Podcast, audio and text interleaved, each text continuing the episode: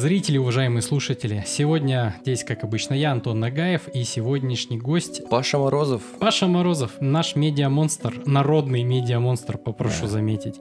А у меня сегодня просто куча анонсов на самом деле. Во-первых, у нас сегодня внезапно, внезапно чайная церемония.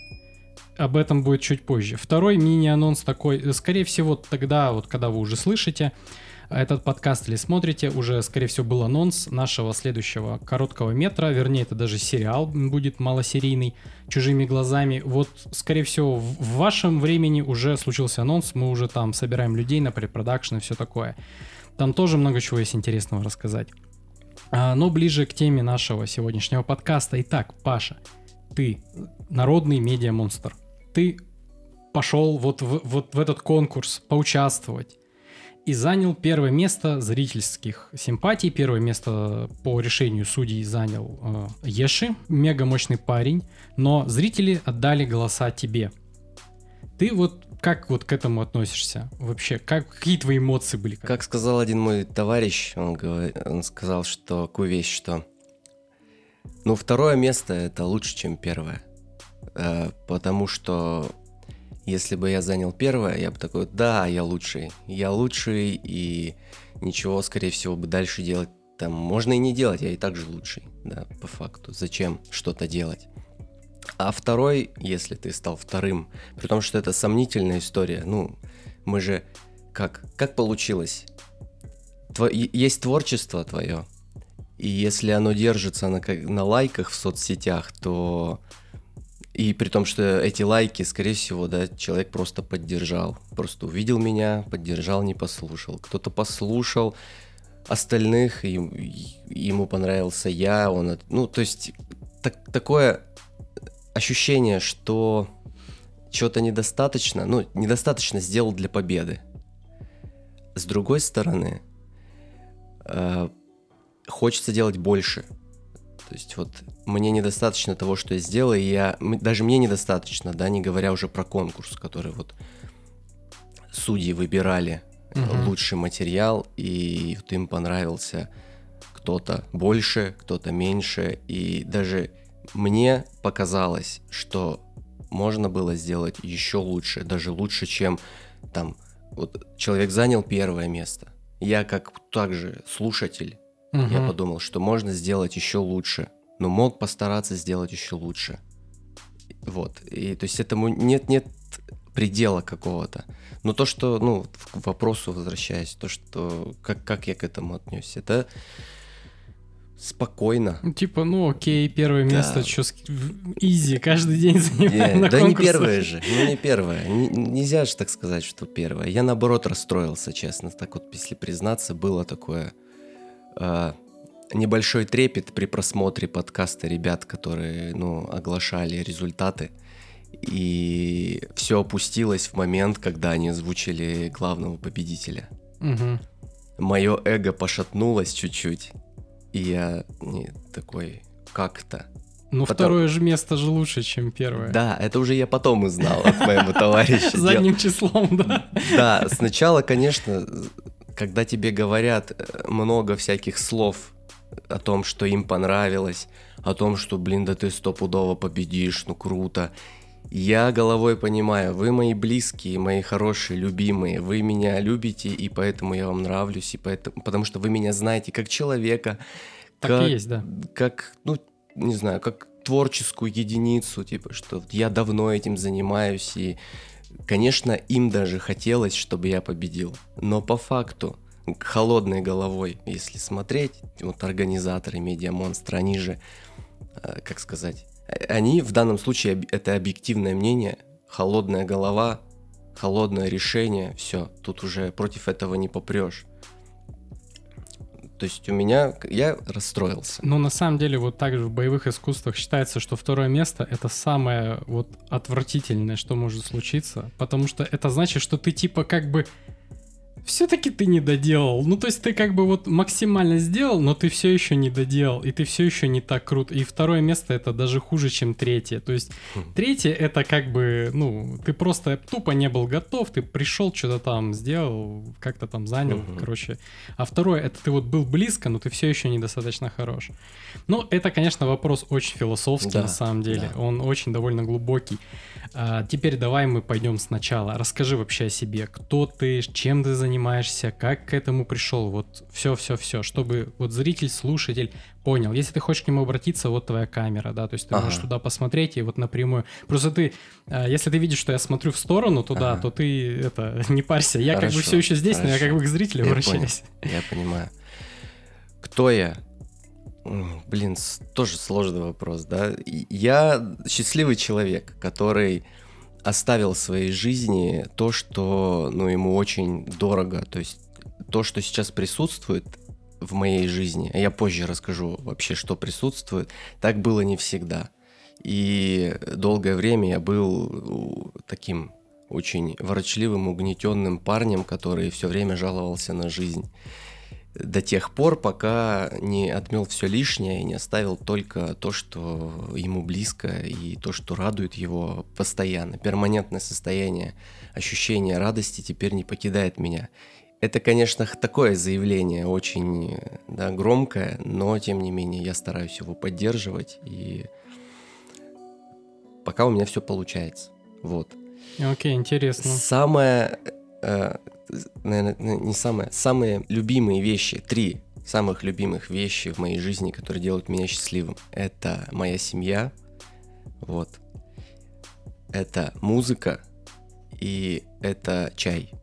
Китайский чай и то место, где я работаю. Порой варьируется между вторым и третьим, ну, то есть они соперничают. Второе и третье, оно всегда по-разному. В данный момент вот у меня получается так, что семья, музыка и чай. Музыка и чай. Это вообще как это можно противопоставить? Это типа как Феррари против кофемолки. Это вообще типа Да? как? Это же два разных мира. По мне так это вообще очень смежные направления. Мне иногда кажется, я вспоминаю просто, и мне кажется, что вот появился чай, а потом я стал заниматься музыкой. То есть для меня... Сейчас бы какую-нибудь черную шутку пошутить, что это был не просто чай. А, да, да. Вообще ходит мнение, да, что китайский чай это не просто, ну, типа, у нас кли- ну, клиент, покупатель есть, он приходит, говорит, ну, типа, есть чай, который прет. Ну, ну, пуэр Ну, какой-нибудь, да? там? какой-нибудь, как вопрос, как прет, какой чай, то есть люди не задумываются порой, какой должен быть вкус у чая, да, он должен нравиться, ну, ему, вот один критерий, нужно, чтобы пер, и это всегда там пуэр, или дахунпао, или какие-то там еще сорта, их много, вот, но для меня это культура, и для меня это такой медитативный процесс, то есть это эстетика определенная. Вот, если ну, наши слушатели и те, кто смотрит, могли заметить, что здесь вот есть некие приборы для чайной церемонии. Да, это не совсем чайная церемония, ну, как ты сказал. Это тут так пародия, наверное, больше. Но в быту у меня всегда вот эти инструменты присутствуют. То есть это глиняный чайничек маленький, как моя мама говорит, что, что за кукольная посуда. Ну, то есть что нельзя взять нормальную кружку, налить в нее чаю, взять в руку бутерброд, поесть, ну, попить чаек. Нет. Для меня это эстетика, и с этого все началось. То есть вот я узнал про китайский чай, я узнал, вник в эту культуру, я узнал много нового, меня это воодушевило, там же есть своя философия, есть много мыслителей китайских, ты читаешь их и понимаешь, что ну, в этом есть что-то, ты примеряешь на это, э, это, эти знания на свою жизнь, и что-то выходит, ты, ты успокаиваешься, ты пьешь вкусный чай, ты занимаешься музыкой, ты погружаешься в музыку, что-то выплывает из всего, из всей этой коллаборации. Это вот к вопросу о том, что это вроде как, да, типа разное, но в моем... Но все-таки оно вместе. Да, в моем, в моей жизни это все вот не, не разлей, не, раз, не разлей вода, не разлей чай. Слушай, ну мне, видимо, везет, потому что а, вот эту прошлую неделю, да, а, всю эту прошлую неделю я занимался чем? Я чистил свои рецепторы тем, что я не употреблял ни чай, ни кофе, ни газировку, ни соки, вообще ничего, кроме воды. А, ну, просто чтобы как бы немножко убрать толерантность там от кофеина, там, mm-hmm. от всего остального, потому что, ну, типа, я этот чай пью как воду, то есть, ну, обычный такой, знаешь, ну, в пакетиках беспонтовый, там, на работе, еще где. Просто по КД его пью, я даже не отсекаю его, то есть, выпил, не выпил. И вот всю предыдущую неделю я пил только водичку, и вот сегодня с утремана я выпил кофе. И это был такой вкусный кофе. Я вот все нотки прочувствовал, и я вот сейчас смотрю на этот чай, и мне интересно.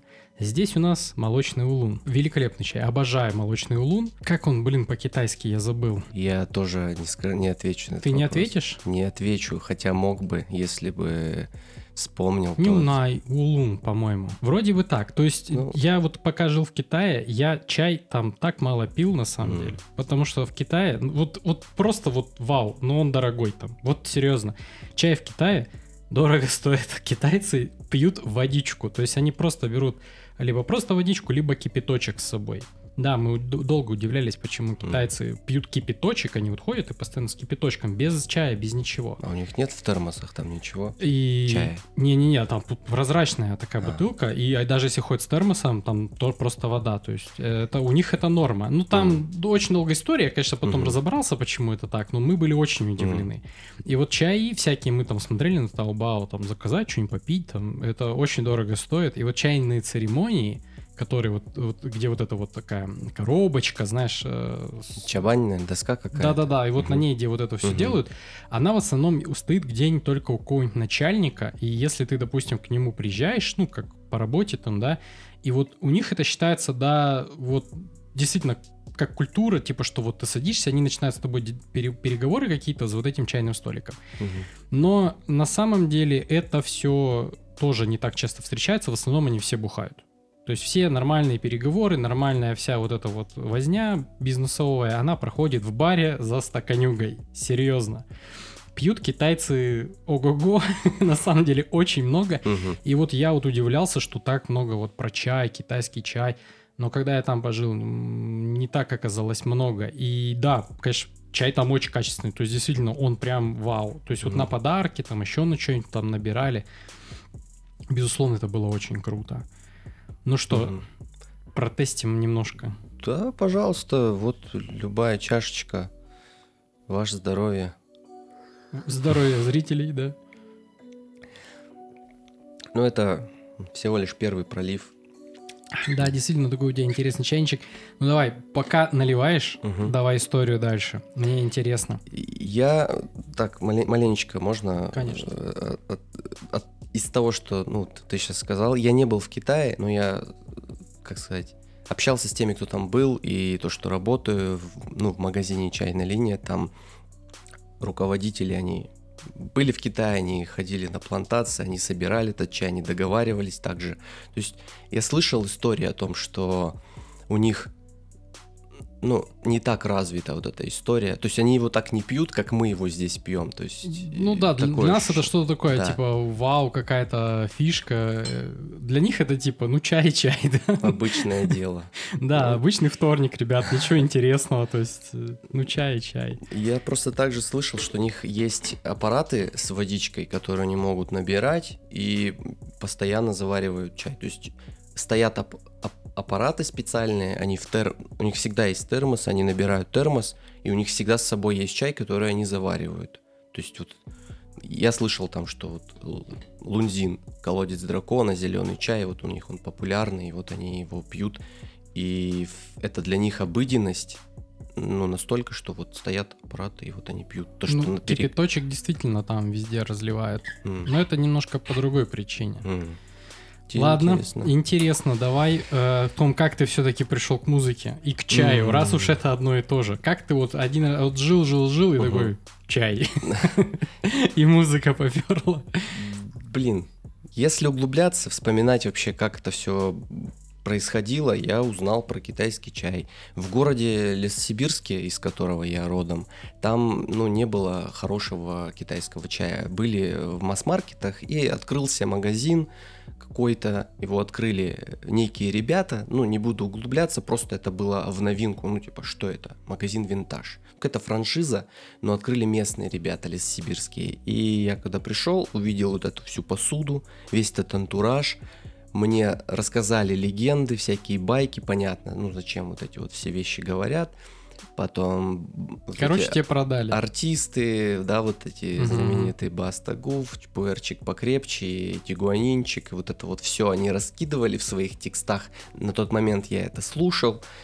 Рэп, понятно, ну, самая популярная музыка в России. Это же рэпчик. Вот. Это шансон. Шансон. А рэп это шансон. Понимаешь, как в той загадке плывет там 200-метровая яхта, да, что, что звучит на этой яхте?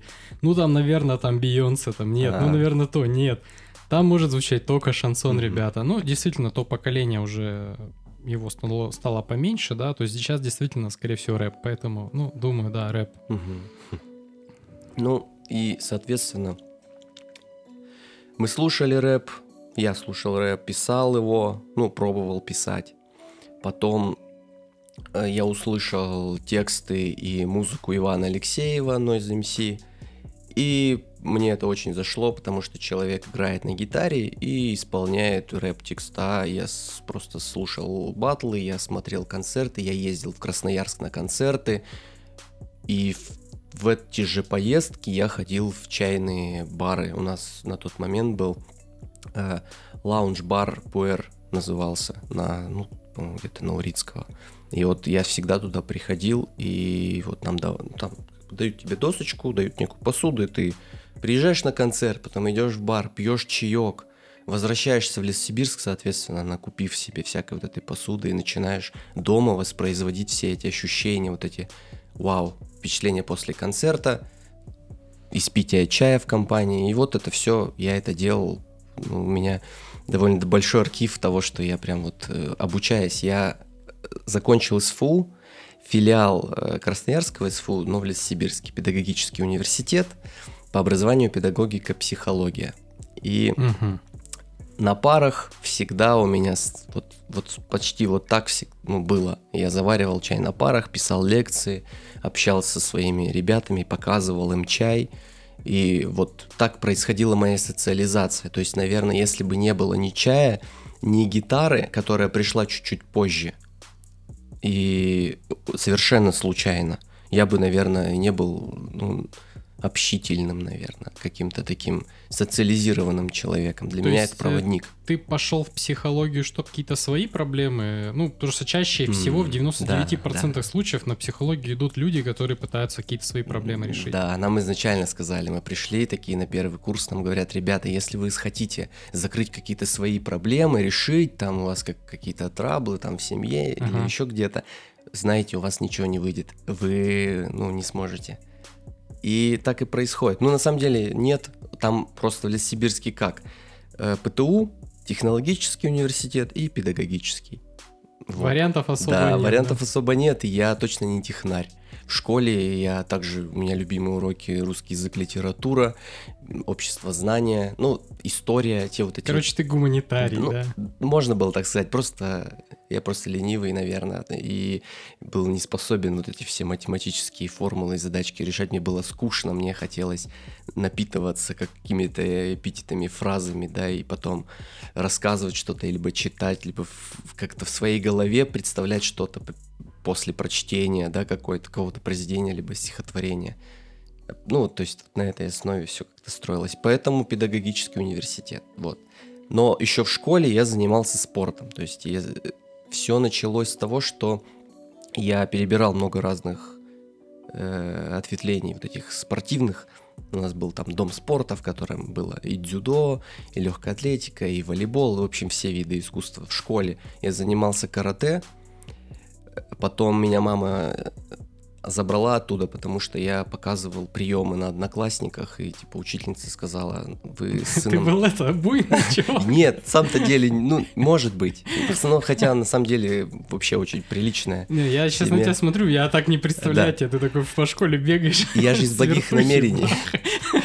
Все из благих намерений было сделано, что я показывал, говорю, смотри, какой прием, будешь применять э, и использовать в своей деятельности. Говорит, смотри, какой прием мне показали. Ну, мне, как бы, видимо, одноклассники жаловались родителям, а родители учителям, учителя моей маме, и говорят, ну, надо что-то сделать. Видимо, он еще малой, и, наверное, надо его убирать из этой То есть это истории. слишком рано было, да? Наверное, да, это еще была начальная школа. А, ну окей, Вот. да, там, окей, ну. Отношения не формируют в э, секциях, да и ребенок не готов воспринять от- там же, если это карате, то это отношение к сопернику. Ну, Это вообще там сама идеология. Все зависит, да, от тренера, потому что это же равенство, братство, это же вот эта вот вся тема вот в карате. То есть ты когда, когда ты с кем-то стоишь, ты 10 раз за него думаешь, а не за себя. То есть думаешь, как вот я сейчас там вот так сделаю, как бы ему что не сломать, а он также за тебя должен двигать. Ну, Мгм. и таким образом вы друг друга не покалечите. Вот. Потому что, да, бывало, там и ноги ломали случайно. Ребята обычно, которые там на соревнования, допустим, готовились, ну, они перестарались, ну, типа, они хотят Мгм. выложиться там как-то это перед соревнованиями. И бывало, травмировали своих оппонентов, естественно. Ну, короче, печальная тема, но не, Мгм. не без этого. Ну, Мгм. да, то есть, если, конечно, ну, сам тренер, ну, такой, не очень вот в это все погружен. Потому что есть же вообще, которые вот преподают прям аж прям я помню, это что он, ушу, да? Да, вот ушуисты такое любят у нас в городе. То есть они там прям китайский аж преподают на уроках. То есть, потому что это Ну, я вот, тоже слышал. ну, типа прям одно все. Да. Я не буду кого-то тут, ну, говорить правильно, неправильно, Мгм. Ваше дело, как бы, если кому-то вот кто-то к вам ходит, это все по кайфу, а я знаю, что обычно туда так и ходят люди, им все это нравится, вот эта вот атмосфера, как ты, да, говоришь, вот этот Да. весь китайский язык, там какие-то приемы, и также там какие-то дыхательные гимнастики и все остальное, ну, естественно, какие-то там боевые элементы, да, пожалуйста, это лучше, чем бухать, ребята. Да. Ребята, это лучше, чем бухать и наркотики. Делайте, что делаете, вы молодцы. Мгм. Как бы вы, вы, если вы не хотите на какие-то соревнования ехать, вообще вопросов нет никаких.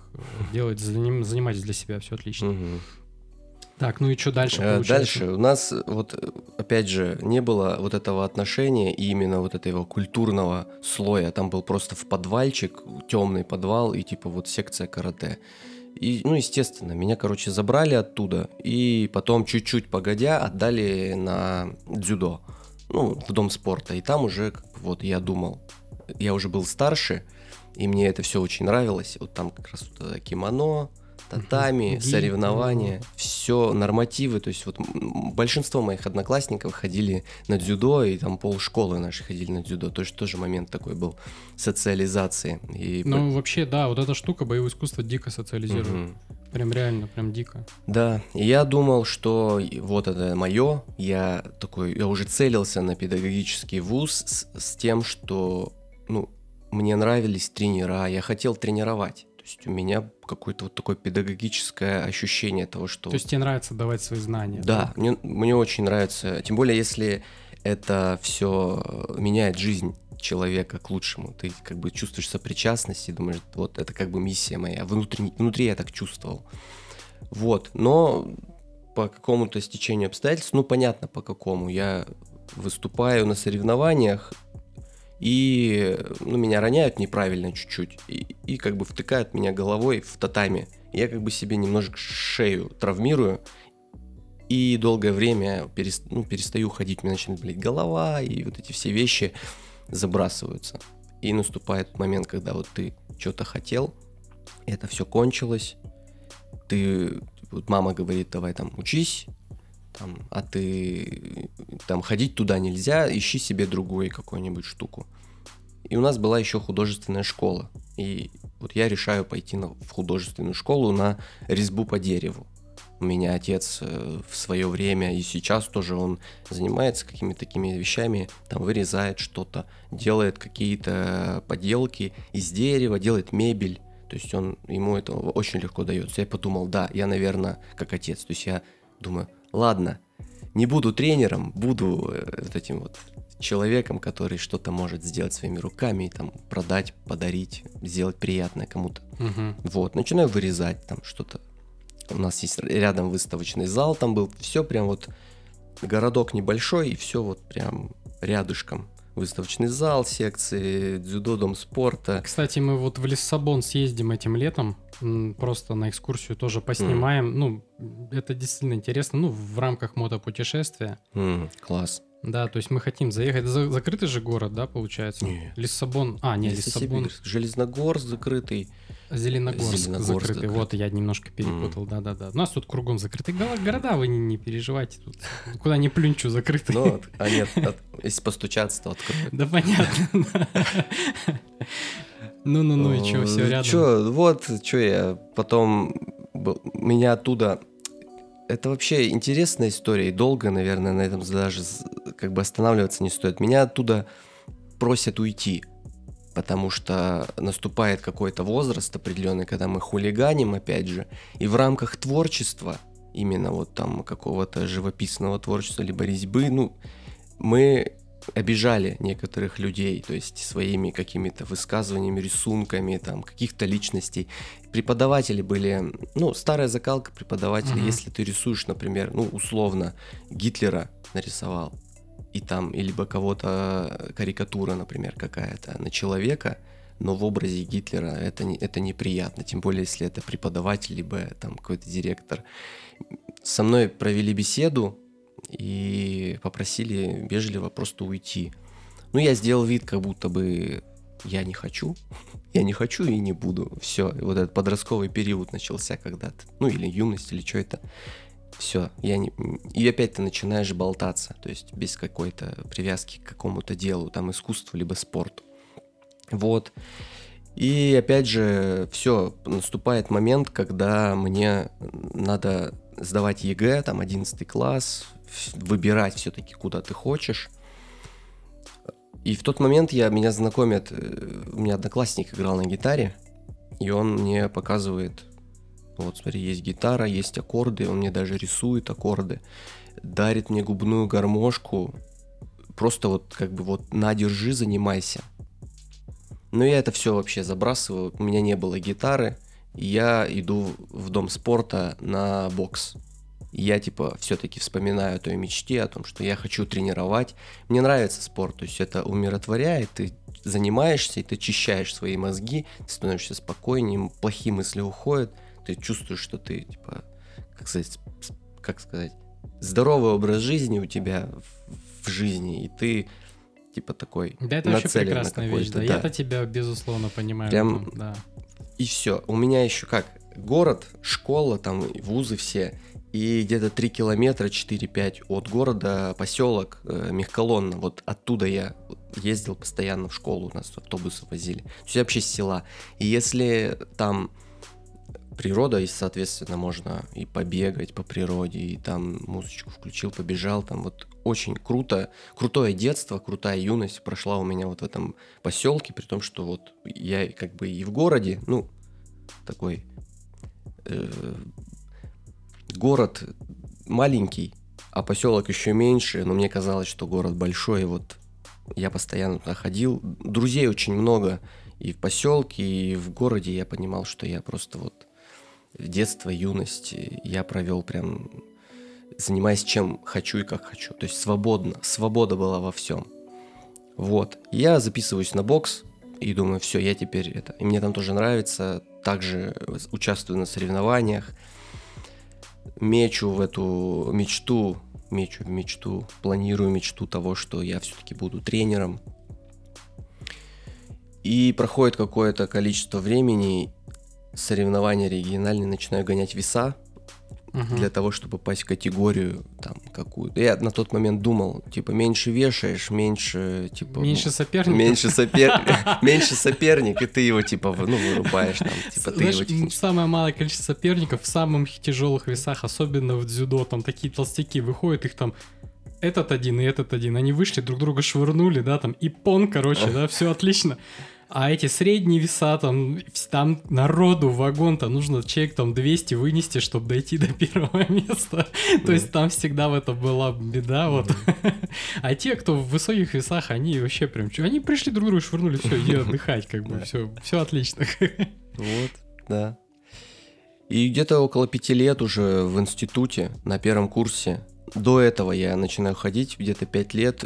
Первый курс вуза я То поступаю. есть ты все в боксе вот это Да, время. все, я в это ухожу с головой в бокс, у нас там формируется компания, мы ездим, выступаем на какие-то региональные Ну, местные соревнования. Да. такие, ну. и готовимся к краевым. То есть у нас вот опять э, подготовка, я начинаю там гонять веса, и все, момент соревнования, выхожу такой, типа, готовый ко всему, все дела, уверенный в себе. Я думал, бокс это вообще очень легко. Заработать очки, накидал там, э, потом просто... А, ты такой панчер в плане, что ты по очкам хотел Ну, типа, выиграть? да, То есть типа- ты не, не думал, что я выйду сейчас бах и Да, так? не, не, я думал так, я сейчас чик-чик, а потом буду уворачиваться и типа не давать ему...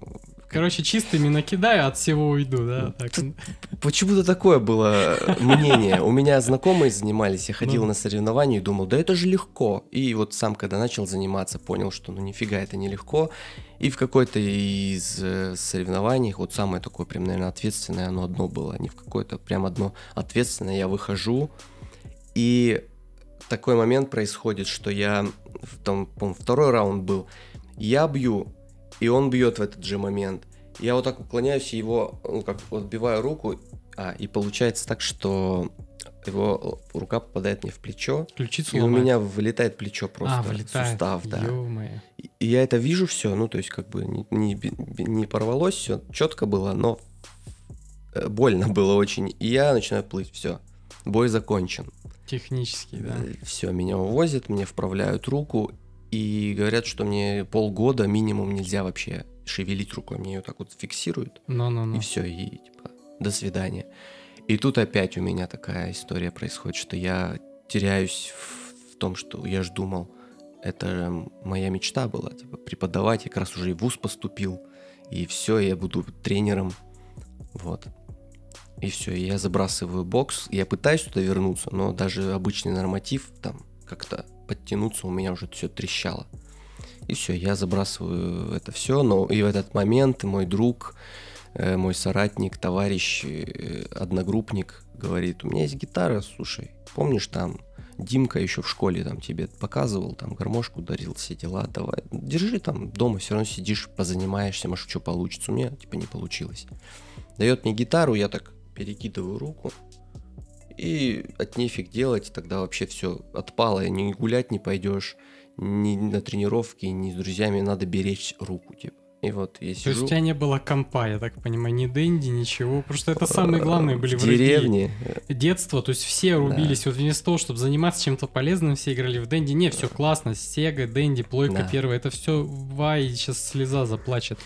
Но все-таки, да, вот э, порой бывает такое, что, блин, если бы я вот не, не в игрушки играл, да, а если бы я занимался чем-то полезным побольше в детстве, я бы что-то к чему-то бы пришел. Ну, как говорится, мама говорила, ну кто бы ее слушал, ты понимаешь, ну, Мгм. Ну, это стандартная тема у всех, так я думаю. А я наоборот переживал, что вот у вас есть все это, а у меня нет. И как, типа, вот если бы у меня это было, я бы, наверное, вот что-то бы до- достиг. Но тогда у нас из самого возможного был интернет на 512. Если Так он в есть, те года вообще его не было нигде. Ты чё? Нет, ты путаешь.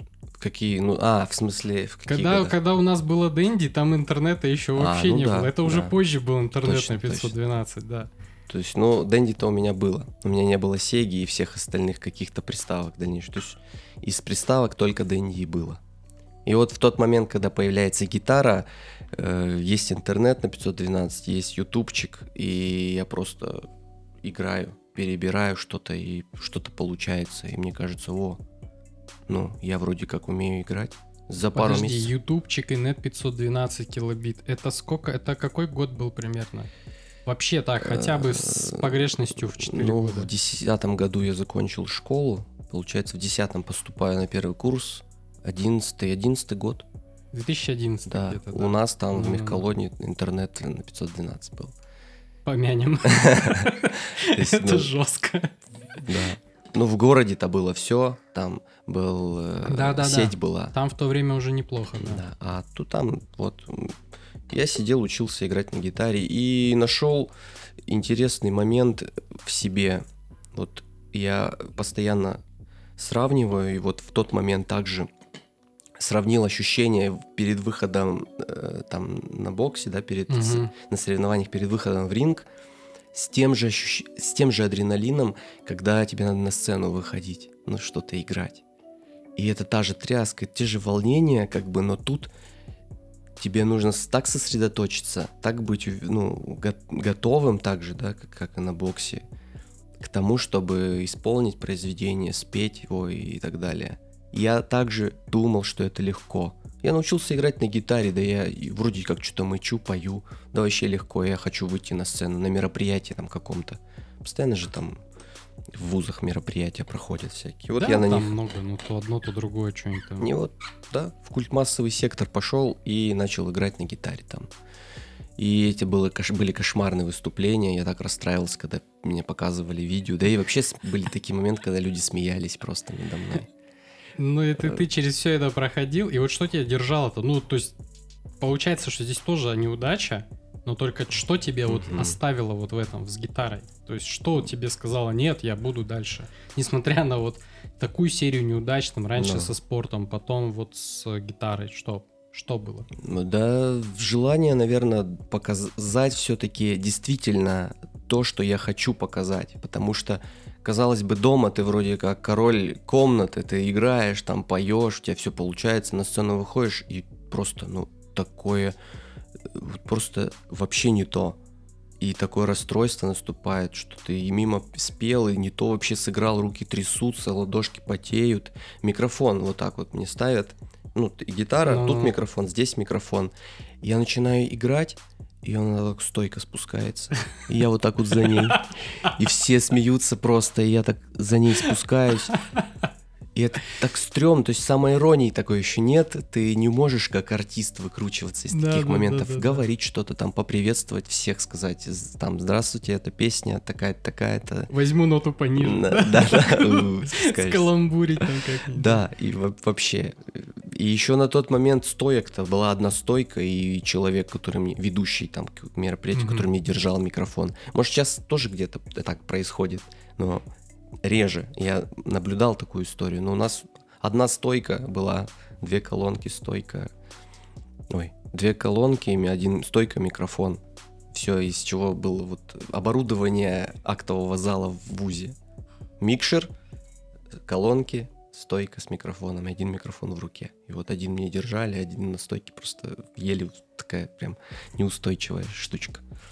И столько юмора было, и мне важно было показать, доказать самому себе, что все-таки, ну, я могу так же, как вот мой кумир какой-то, тот же, да, Иван Алексеев. Тогда я его вообще в захлеб слушал. Вот, наверное, оттуда все началось. Вот смотри, вот просто сейчас такой будет интересный вот э, вопрос, потому что смотри, вот я тебя максимально четко понимаю. Сейчас вот немножечко, вот мы наконец-то дошли до музыки, да, Мгм. вот смотри, я всегда хотел, ну, на гитаре играть. М, очень долгая история, почему я не пошел играть в школу, ну, музыкальную школу в детстве. Это очень долгая и печальная история. А, скажу так, что мне в итоге подарил гитару друг. Мой друган. Просто вот так, вот он ему надоело слушать то, что типа я хочу поиграть на гитаре, что но хочу научиться.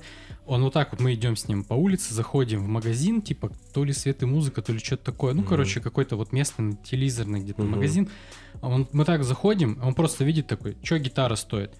Мы смотрим, самое дешевое, что стоило там полторы тысячи или три тысячи. Ну, это какой год, конечно, был, это понятное дело. Ну, ты можешь представить, что это за гитара. это Да, была да. Алина, но я думаю, Мгм. что там это просто Да. был no-name, потому что не каждый год новые клеют имя, да, и отправляют те же самые гитары в магазины. Он мне такой, Антоха, с днем рождения. И просто мне эту гитару покупает. Класс. Я, это была зима, я, Мгм. короче, вот так вот это, она была в картонной коробке, я вот так вот иду, как сокровище, несу Мгм. домой. Она была на металле, она была, ну, короче, ну что там можно описать гитару за полторы Мгм. тысячи или сколько-то. И, естественно, у меня ничего не получалось. Я учился на Ютубе. Мгм. То есть я учился полностью на Ютубе. Я выучил там миллион аккордов. Я сначала плевался от бары. Потом я Мгм. мега плевался от бары. Она была на металле, у меня все вот пальцы Мгм. были в мясе. У меня было желание научиться играть на гитаре. Я там потом как-то что-то, ну, начал уметь. А, периодически то, за, ну, то успешно, то не успешно, то оставлял на какое-то время гитару, то возвращался к ней. А потом, я помню, был период, когда я долго забросил гитару. Это а, спасибо World of Warcraft э, Гнев Короля Лича, да? Это, это я, я чисто, я слез с этого дерьма давным-давно, ребята. Вот где-то после катаклизма, по-моему, я вообще полностью от этого очистил, очистился. Все, теперь э, я играю крайне редко вообще, в принципе. Хотя у меня и третья PlayStation была, и четвертая была. Все, все, уже давно ни в что не играю. Просто нет времени. Так вот, и фишка в чем? Потом я начал такой, совершил классическую ошибку человека, который э, играет на гитаре. Он подумал, что он не может дальше идти, потому что у него гитара недостаточно хороша. Ну, ты знаешь, да, была такая, наверное, тема. Итак, я, и тогда я был, подожди, я был в Сайгоне, да, я был в Сайгоне, да, это был Сайгон, и я покупаю в Сайгоне Ямаху, Мгм. классическую, Мгм. то есть классическая гитара с широким грифом, все классно, Yamaha на C40, нейлоне, да? да, да, C40, вот именно это была Сайгоновская. Э, Я просто вообще там эту гитару, а, чё- самое что интересное, я начинаю на ней играть, и она для меня вообще не звучит. М. Вообще никак. Просто никак. Потому что я сколько-то уже лет играл вот на этой Алине на дребезжащих металлических струнах, где ты просто так вот бра, ты любой аккорд ставишь, она все равно делает бра. Но это те, кто знает. Я не знал, мне вообще было по кайфу. А, у меня нет ни музыкального образования, ничего, да. И когда я вот взял эту C40, я просто такой, чё за хрень, вообще она не играет, она не звучит вообще никак. Я пошел к людям, типа, которые шарят. Я говорю, объясни, что за дела? Говорит, да просто это ты уже, ну, у тебя уже все. Ну, то есть ты настроил свой слух вот на то. и ти- а, а вот так и должно она играть, М, понимаешь? Я такой, о, нифига себе, там, а чё, почему нейлон, не нейлон? Все там мне давай объяснять, что типа, да это норм уже, там, за бугром сто лет уже на этом нейлоне играют. Ну, короче, Ага. это все, в общем, не важно. В в контексте истории я потом начал это все продолжать, там, как-то э, усовершенствовать свой навык. А, захотел петь. Я захотел Мгм. петь. Я даже пошел там в школу, я взял там сколько-то там уроков, потом я не смог э, продолжать, потому что уже было невероятный перебор по загрузу у меня. А, и мне просто было необходимо от чего-то отказываться. То есть здесь, ну, просто по-другому бы не получилось. И почему под откос пошло именно вот э, гитара и пение? Ну, сначала пение, а потом и гитара. А, потому что, и вот, внимание, вопрос, негде применять. М. Понимаешь, то есть если ты, допустим, у тебя там есть там 5 хобби, ну, к примеру, это так, чисто, Мгм. да, например, вот это, вот это, вот это, и ты их как-то применяешь в жизни, и ты видишь какую-то отдачу, Мгм. это замечательно, это мотивирует тебя ими заниматься, их развивать и так далее. А если они еще как-то монетизируются, то это вообще тогда, ну, прям, фух, все отлично, все сошлось. Но так выходило, что именно пение, особенно я вообще, я пою ужасно, я вообще не пою, я максимум мычу, то есть, ну, вообще никак. А игра на гитаре уровень дворового пацана. То Мгм. есть, я могу, кукушку могу, Мгм. там Ну, всякое такое могу, батарейку тоже могу, да, то есть а, и что-то там получше. А, но тем не менее просто не было даже вот ни, ни смысла, ни возможности никак это все применить. Просто не было. Даже больше скажу, я когда э, мы как-то работали э, с Пашей, привет тебе, а, работали на Мане инструкторами, подрабатывали по Мгм. лету. Когда я взял, я, я знал, что Мана это кладбище гитар, я взял туда как раз Алину, которая старая, думаю, мало ли что, на меня вот так все смотрели, вау, это там. За много там тысячелетий человек с Мгм. гитарой появился уже давно на мане, типа никого с гитарами нет. И такой, да, чё, серьезно? А я не знал, я там, типа, первый раз мы сплавлялись тогда. И просто вот абсолютно получилось так в моей истории, что вообще негде было применить и незачем. Вот то Мгм. было ну, в ходу, это было это, но не гитара и не пение.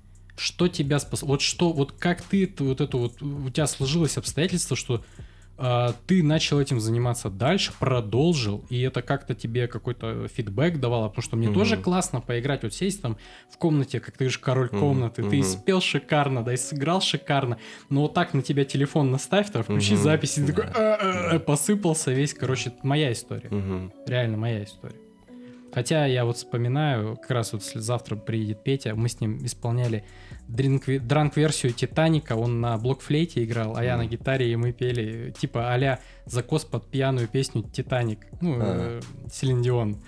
Это, мы можем, но это просто изначально шутка. То есть это изначально прикол, это никак не серьезно. Но если петь серьезно, играть что серьезно. Мгм. Как у, как у тебя это получилось? Ну, вот, культ массовый сектор, нужно было что-то петь постоянно. Ну, типа, То есть тебе постоянно кидали челленджи, и ты постоянно Да, пытался их... как- э, какое-то мероприятие, нужны список номеров. Приходили в группу, ну, там, деканат, например, куратор группы приходит, так и так, в общем, группа, нужны ребята что-то сделать, что-то спеть. Ага, Паша, все с тобой все понятно, ты на, ги- ты на поёт, да? гитаре, да, ты, с ты на гитаре, так еще кто-нибудь. И я понимаю, что, ну, вот тут я нужен, тут э, я мо- я могу показать себя. Я начинаю показывать себя, ко мне вот как бы за кулисами всегда происходит какое-то волшебство, пока то есть там много творческих людей встречается, мгм. и я познакомился со своим вот другом, с которым мы до сих пор дружим, это Михаил Иванов, может быть, знаешь такого, Утро Енисей, бородатый классный парень, весельчак, ну на, на Енисее работает, Я понял, сейчас понял. он этот корреспондент. Вот это Миша, мы с ним студенческие годы-то и провели вот это очень ярко, когда вот слушали пятницу и выходили и исполняли там какую-нибудь весну, либо Ямайка, либо там солдат, да, песня Мгм, мгм. всем знакомая. И с нами пел весь зал, типа это было круто. То есть мы любили, мы хотели этого внимания, любили это делать и пели. А потом Слушай, вообще, вот у меня вот, вот здесь корни наоборот. Э, И я, кстати, э, это было тоже, наверное, одно из того, почему это все у меня зак- закончилось. Я наоборот вот так вот смотрел на все и не понимал. Все поют батарейку. Это как бы считается, ну, знаешь, это зашкваром считается. Типа, Не-не, Ну, песня норм, просто типа ее все везде поют, и это типа как это как играть, в зайти в музыкальный магазин, типа дайте гитару пороть и играть этот Smoke on the Water, да? Все такие, о, чувак, остановись, да, ну, то есть это такой кринж. Ладно, а, я наоборот на это все смотрел, думаю, нафига вот это все вот, учить, вот эти песни, которые так все поют, их и так все поют. А я очень, допустим, люблю творчество Джонни Кэша, например. Вот это вот кантри очень классное. А я такой, вау, типа, я хочу вот такую песню разучить, да, я хочу там такое-то разучить, я хочу там а, Simple Man от Линард Скиннер, какую-нибудь вот эту жирнючую версию. Я прям вообще вот, вот прям вот такое. А этого никто не знает. Да, да. И, и типа, и когда я что-то где-то такое начинал, на меня типа все такие, типа, а? Мгм. Типа, что это такое, чувак? Зачем? Остановись, типа. Ты еще и поешь хреново, играешь хреново. Вообще, что ты делаешь? Иди нафиг. Мгм. То есть это сразу было как бы... Ну, во-первых, это был мой путь. Я не жалею, что мне, мне это нравится. Я не хочу играть то, что мне не нравится. Мгм. Хотя, в принципе, всякие там ЦАИ и так далее, батарейки, все классно, все люблю. Но именно играть бы хотел вот что-то такое. Мгм. Э, Но это не массовая тема. Да. То есть э, весь зал тебе не будет подпевать. Да. Никто не знает Simple Man. И Мгм. как бы никто не будет тебе подпевать, да. И даже лестницу в небо в наше время это мало кто знает. Олды здесь.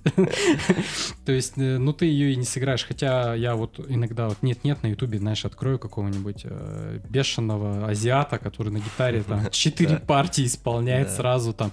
А, Так, Dust in the Wind, я тебе потом покажу. Там просто жесть. Ты сидишь там кореец, короче, пацан. И ты Мгм. просто сидишь, у тебя слеза так катится. Я тоже хотел так играть.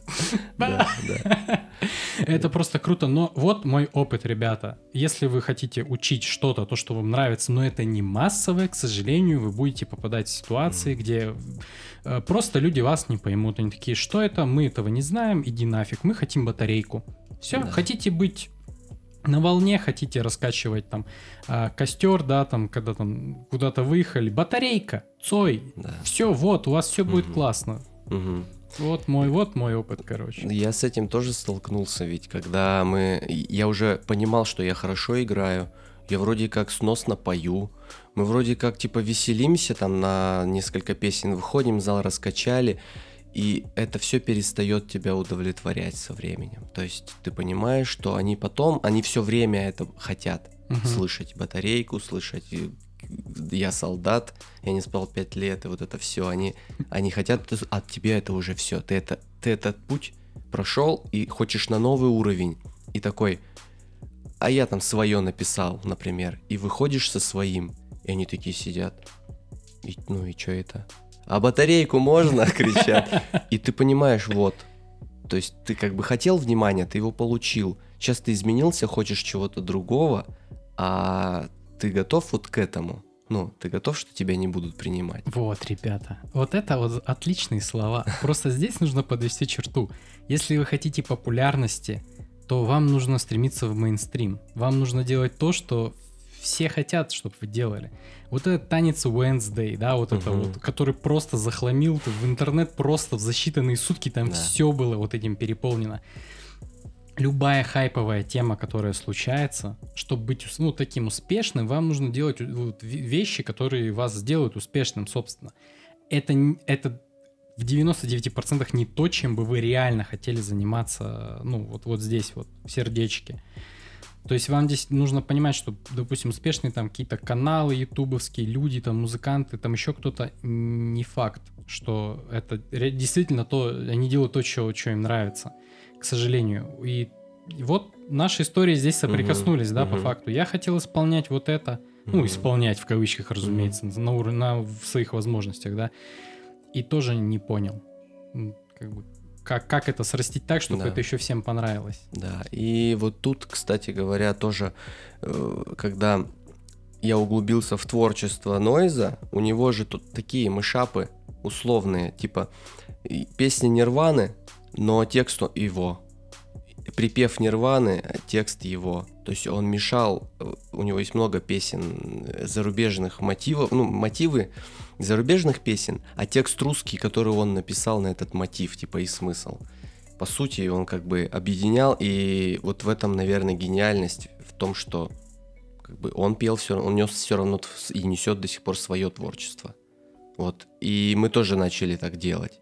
По сути, им кажется, что сейчас батарейка будет играть, а мы бац и что-нибудь там зафристайлили там а как, на какую-нибудь вузовскую тему. И такие, о, вроде как неожиданно и прикольно, типа, устраивать вот такие шоу, и для себя, как бы для творческой личности тоже ты как бы растешь. Ну и людям интересно, дум, они думали, так будет, но потом в конце спели припев, который все знают, и вроде и все довольны остались. То есть вот можно еще с- вот так было сделать, и мы так тоже делали. И вот, наверное, вот на этом все и пошло, что как бы вроде как нравилось, и я и продолжал этим заниматься. Потом пошли группы, ну, рок-группы, коллективы, которые мы собирали. Уже мы перестали играть с Мишей, и все, и мы начали играть уже с э, Егором и его братом. Вот в Лессибирске это такой достаточно известный, известный чувак. Все дискотеки, он ведущий, все дискотеки в Лессибирске, которые, ну, вот, запоминались, и проводил он, дни рождения и прочее. Короче, у них клуб, и вот э, все мероприятия происход- происходили там. Он зовет меня в свою группу, увидел где-то меня на, на мероприятии, позвал свою группу гитаристом, писал авторские творчества. Вот, и мы, я в роли гитариста там был. И вот, наверное, тут я уже ну, про- продолжу. Мама мне купила электрогитару, за что спасибо ей большое. Она просто поверила в меня, говорит, ну вот, держи электрогитара, комбик. В Красноярске в э, мир музыки мы приехали, она мне купила, я как сейчас помню. Я до сих пор ну, на этой гитаре-то и играю. Ну вот. И все. И потом мы уже... И я столкнулся с тем, что когда мы проводим концерт, собираем там, арендуем площадку, людей мало, никто не приходит. То, то есть там несколько из наших знакомых, и ты со своим авторским, вот. То есть, Это в Лесосибирске. да. Мгм. Ну, понятно, были просто друзья, которые пришли, и такие, а мы там все отстроили, там, ну, как могли. Притащили там знакомых, друзей. И типа, вот, сейчас будет авторская. Но тяжело. Это вот к вопросу о том, что написал песню, записал ее хорошо, э, решил сделать концерт, и ожидаешь кучу народа, все ж тебе написали, ну, условные вот эти 400 человек, которые мне лайкнули запись, кто из них придет ко мне на концерт, вот так вот, если подумать. В тот момент тоже все такие, вау, да вообще круто, близкие. А потом, да извини, я не могу прийти. Сегодня что-то дел много. И ты видишь эти 10 человек, и все, вот. Сталкиваешься вот с реальностью. Ну да, ребят, ну э, э, через это надо пройти. Серьезно, то есть через это проходят все. И те, кто через это ну, найдет силы пройти через это, тот станет действительно, ну, не все, то есть я не буду врать, на самом деле там дальше тоже вообще дофига проблем, но вот через это надо пройти, да, когда твое творчество не смотрят. И на самом деле так же, вот как вот сейчас, да, этот YouTube канал, тут тоже вообще, come on, сейчас что-то на данный момент 62 подписчика, по-моему, на данный момент. Угу. Это вообще супер мало, то есть это фактически там, ну там друзья знакомые, еще там люди там, их там друзья знакомые, да, там и так далее. Даже многие из моих друзей до сих пор на меня не подписаны, mm. они, знаешь, типа такие, о, мы там забыли, там, mm-hmm. всякая фигня. И, знаешь, меня это вообще абсолютно не парит, потому что, во-первых, э, не первый раз что-то начинаю, да, развивать какое-то определенное дело. И я знаю, что через это просто надо пройти. Э, я вспоминаю, есть такой персонаж, я, кстати, уже упоминал об, о нем уже в предыдущих подкастах, это Маркис Браунли. Э, это топовый техблогер на Ютубе. Это человек, который там берет интервью у Илона Маска, uh-huh. у там Билла Гейтса, то есть там обозревает самую крутую технику в мире, вообще там роборуки какие-то там за миллионы миллионов, короче, вообще нереальный чувак. Uh-huh. Так вот, он начинал там вообще там пипец-пипец ни с чего, у него там была дырявая веб-камера, там звук был как из унитаза, в общем, было все плохо. И он сотое видео э, отмечал, типа, вау, у меня, типа, сегодня вышло сотое видео, когда у него на канале, вот не буду врать, слушай, надо вот уже Антоха из, из будущего, который будет этот подкаст монтировать, напиши здесь, сколько там было человек, потому что я тогда что-то не мог вспомнить, и сейчас не могу вспомнить. Ну, короче, у него там было, типа, 30 человек на угу. канале. Он сотое видео заливал. Сотое. Ты представляешь, что если у чувака даже нету 30 человек или есть число, число, я вставлю. Э, вот сколько-то там человек, угу. и у него сотое видео, и он не сдается. И спустя там черти сколько времени он берет интервью Илона Маска. И у него там просто миллион или два или пять миллионов у него подписоты, вот, ну, вот угу. по этой тех теме. Вот, что вот, то есть человек, он шел, он, конечно, он, он этим очень любил этим заниматься, то есть он не то, что там, это очень круто и популярно, я буду вот этим долбить, да, потому что вот это все смотрят. Нет, ему это угу. по кайфу, он каждую, вот брал каждую там техническую штуку, ее всячески показывал, то есть он от этого прям кайфовал. И он не бросал это делать, даже когда у него вот такая вот ситуация была. Угу. Ты представляешь, то есть и когда ну, ты да. такие истории слушаешь, ты думаешь, у меня да, да все норм, да типа это только начало, это начало пути, мы, мы будем делать то, что нам по кайфу, если то, что нам по кайфу, вам по кайфу, мы все равно как-то настроимся и рано или поздно там наберем подписчиков, там наберем аудиторию, э, вот это вот все, и будет все ок, то есть здесь э, так через это вот и проходят. Угу. Просто да. вспоминай, вот смотри туда, вспоминай, как они шли, и да. все, и вот тебе будет понятно. И вот скажи мне, какой у тебя план на музыку? То есть ты все-таки как бы для себя чисто это все делаешь? Или ты как-то хочешь это вынести в массы? Смотри, ты победил сейчас вот в Медиамонстре. Это не Евровидение, угу. понятное дело, но ты все-таки победил. А даже вот ты говоришь, там, кто-то просил за тебя ставить лайки. Да, конечно, просил. Вон, Оля, она вот всю работу там бегала, пинала, чтобы тебе лайков поставили. Реально, потом ей спасибо скажешь. Угу. А, но реально она послушала. Ну, смотри, ее же замотивировало что? То есть она же тебя не знает, я тебя не знаю, да, то есть вот она просто послушала твою песню, она там послушала твое интервью, да, то есть она такая, мне этот чувак понравился, и я хочу, чтобы он выиграл. И она пошла там пинать других, да, там, пожалуйста, mm-hmm. там проголосуйте за него, да, потому что он классный. То есть, как бы, да, ты правильно говоришь, не все из этих людей придут к тебе на концерт но ты замотивировал одного человека просто своим творчеством как бы подняться, пойти к другим людям и их вот так mm-hmm. вот там тыкать, там, пожалуйста, проголосуй, зайди, проголосуй. Но ведь это же тоже на самом деле дофига стоит. Так вот, что ты хочешь сделать своим творчеством? Ты хочешь все-таки его оставить для себя? Или ты хочешь дальше идти куда-то, там, на какие-то другие конкурсы и дальше раскручивать эту тему там, в свой там, бренд там, и так далее. Да, вот это, скорее всего, вариант. Я вот я впервые показал, я до этого почему-то стеснялся это делать.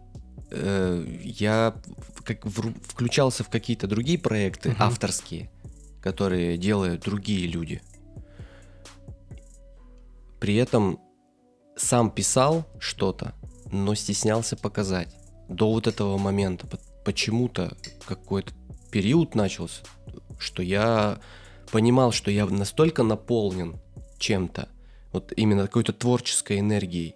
Сейчас самое время что-то показать свое. И будь что будет. Вот такие у меня мысли были. То есть это типа, знаешь, когда ты такой тренируешься к соревнованию, такой, вот теперь я точно готов, да, и вот теперь я должен пойти. Да. Ну просто обычно это у всех занимает никогда. То есть обычно все до сих пор думают, что они не готовы. Ну да. И это, кстати, первая ошибка, в принципе, творческих людей, потому что они постоянно думают, что их картина там недостаточно классно написана, да, их песня недостаточно хороша, их сценарий недостаточно там хорош, оборудования мало, да, ребята, да, то есть оборудования недостаточно, чтобы там что-то сделать. И я вот еще не готов, Да. короче. То есть мне нужно там еще то, то, то, то, то, то, то, и вот тогда я буду Да. готов. По- Получаешь это, понимаешь, что все-таки не сильно это помогло, и такой, а, я опять не готов. То есть ты как-то ну, нашел вот эту вот точку, что вот все, надо идти, надо показывать. Да, а почему я нашел? И вот ребята рассказывали, да, из Медиа Монстра тоже, участники, говорили, вот я вчера, позавчера написал песню для вот этого конкурса. Я думаю, нифига. Да Это сколько надо смелости, Да, чтобы да, такой, а заявлю-ка я сразу с этой песней на конкурс. У меня песня... Мне бы такую самооценку. Да, я такой, что, вот это да.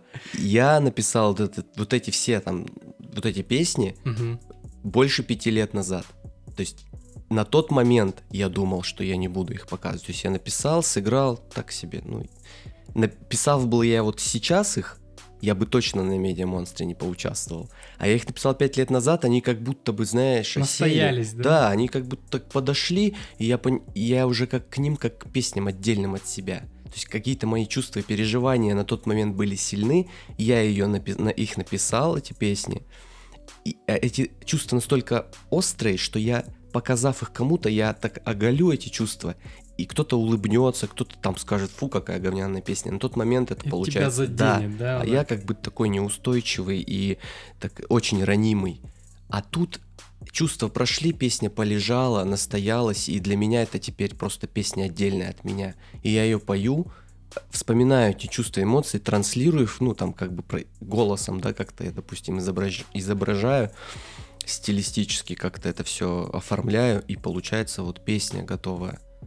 Вот, и встретив какие-то положительные отзывы, мне, конечно, хочется записать это все нормально и показать. То есть сейчас у меня уже, по сути, готовые песни.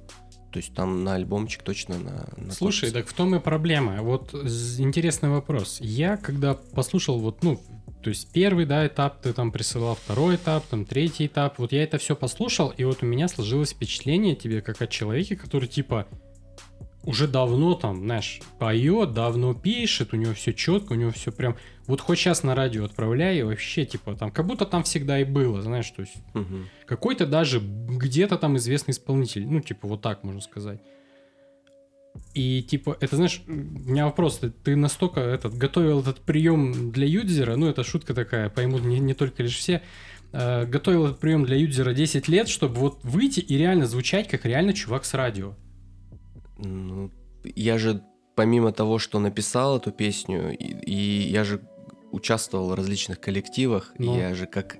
Получается, сейчас я это осознаю. Мне лестно слышать это от тебя, что там готовый Да, артист. честно, ну вот честно. Просто песня, допустим, моя, но как артист я себя на- в других проектах старался прояв- ну, проявлять. Я там работал, на как, допустим, в молодежной, молодежной политике работал и выступал с каверами.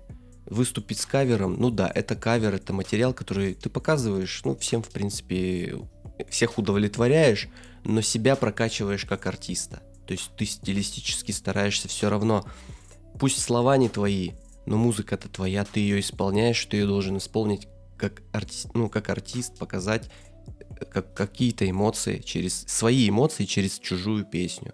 То есть получается тут все совпало, то что и песня моя, и эмоции мои, и это все органично и возможно, и у тебя возникли такие ощущения, что типа так это по сути артист готовый, а это просто такая работа была неосознанная. Ты просто играешь, опыт получаешь, а потом все органично получается, что вот у тебя песня твоя и музыка твоя, и ты еще и поешь ее, и вот, пожалуйста. Все сошлось, Ну. да. Ну вот все-таки не, не было такого, что надо было раньше заявиться о себе. То есть вот не было такого. Потому что вот мы тут с Димой Безушенко, как раз подкаст с писателем, а, вот недавно мы с ним общались, опять голосовыми, он в Германии живет, просто Мгм. у нас время, временная такая, временной гэп очень большой.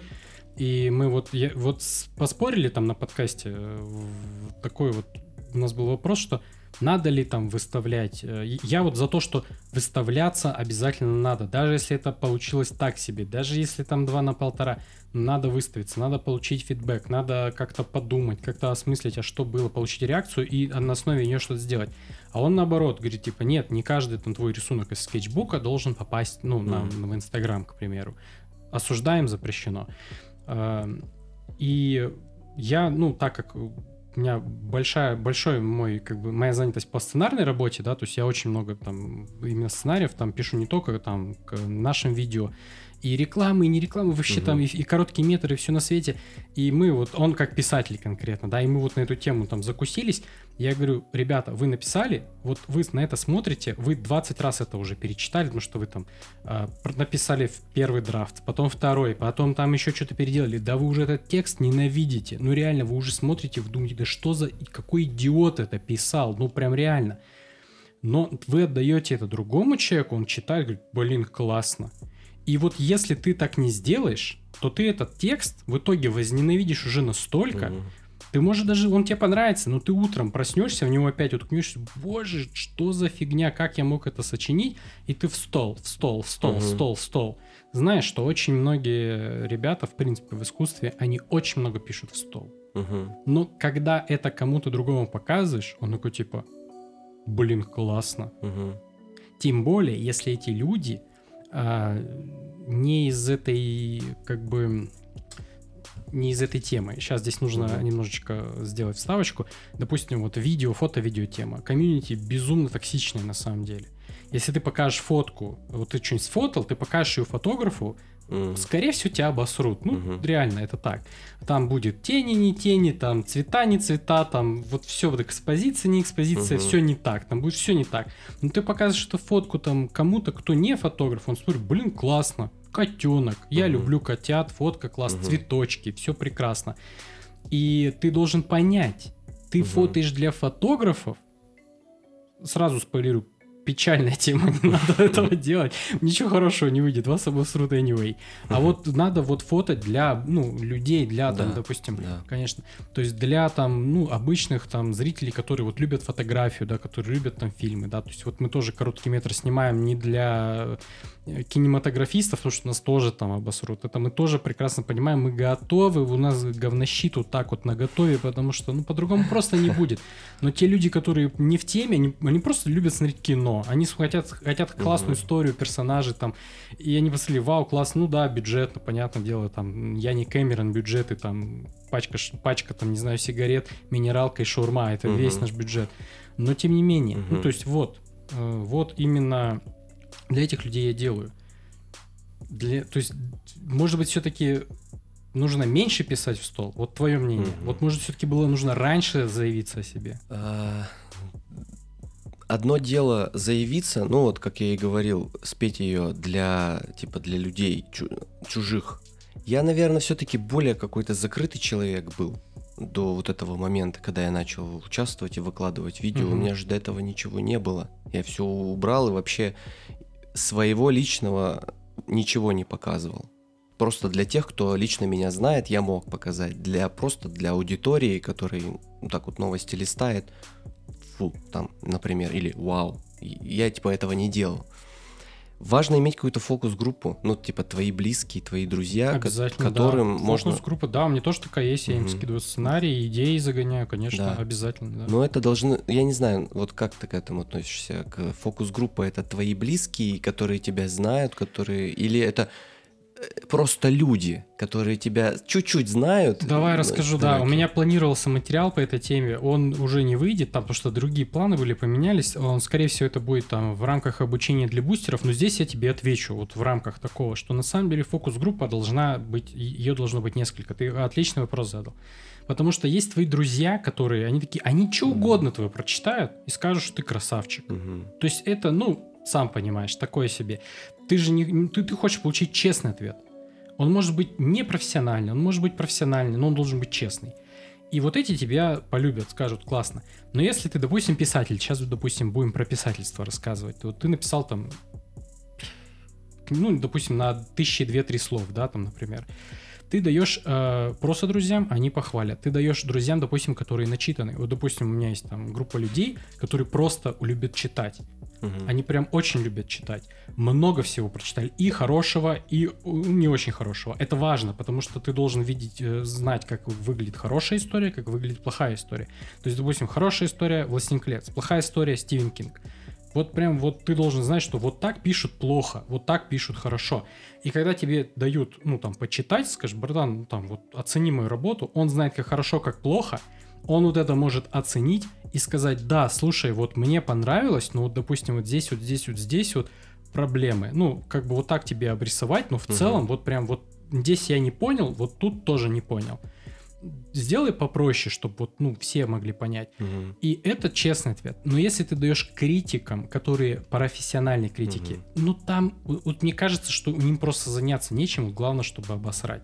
Потому что тебя начинают на, на минус мораль просто садить, тебе просто вот здесь все плохо, здесь плохо, и сравнивают тебя почему-то с какими-то там тол- толстыми Пушкиными. Блин, да где я, где они? Ну, вы пон- понятное дело, что мы не в одной весовой категории. Разумеется, это не так. И это, наоборот, вредит. Это, наоборот, тебя садит на минус мораль. Ты думаешь, я, я, я не Лев Толстой, э, там Мгм. беда, надо бросать, да, это все дело. Да нифига. Нужно, грубо говоря, вот здесь раскинуть критикам, здесь раскинуть э, просто чувакам, которые э, просюмеры, то есть они не профессионалы, но уже и не любители, они такие искушенные ребята. Вот это самая четкая фокус-группа. И просто друзьям там пораскидывать, просто ради такой Мгм. общей оценки. И потом ты, допустим, притягиваешь вот отсюда, притягиваешь вот отсюда, притягиваешь вот отсюда. Можно найти еще какого-нибудь профессионала, допустим, ну, м, не то чтобы конкурента, но просто такого же по уровню, как ты, да, человека, Мгм. и сказать, ну, допустим, вот от- закинуть идею, оцени. То есть я знаю твой вкус, я знаю там, что ты можешь, я знаю, что ты знаешь, что бы ты мне посоветовал. И он такой вот это все так посмотрел, почитал, да, слушай, классно, прикольно, да. То есть на самом деле вот я сейчас вот этот э, текст вот закончу, э, вот как раз чужими глазами сценарий, вот так вот осталось, ребята, просто вот так вот.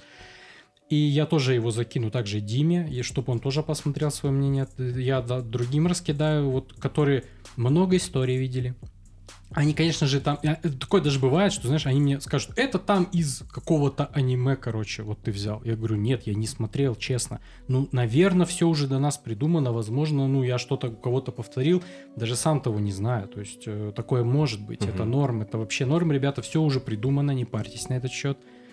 И, э, допустим, они говорят, ну вот это классно, вот это не классно, вот здесь не понял, здесь понял. Все, я собираю фидбэк назад, возможно, я даже ничего не изменю.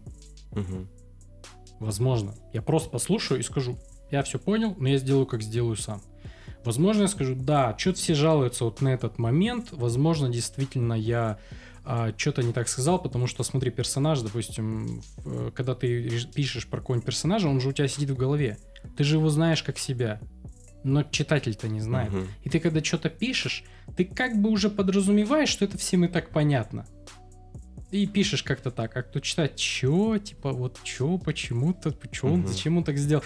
Короче, должен быть взгляд со стороны по-любому. То есть, да, фокус-группа, и вот примерно как я их градирую, Мгм. примерно как вот они у меня строятся. Да, Вот так вот. да.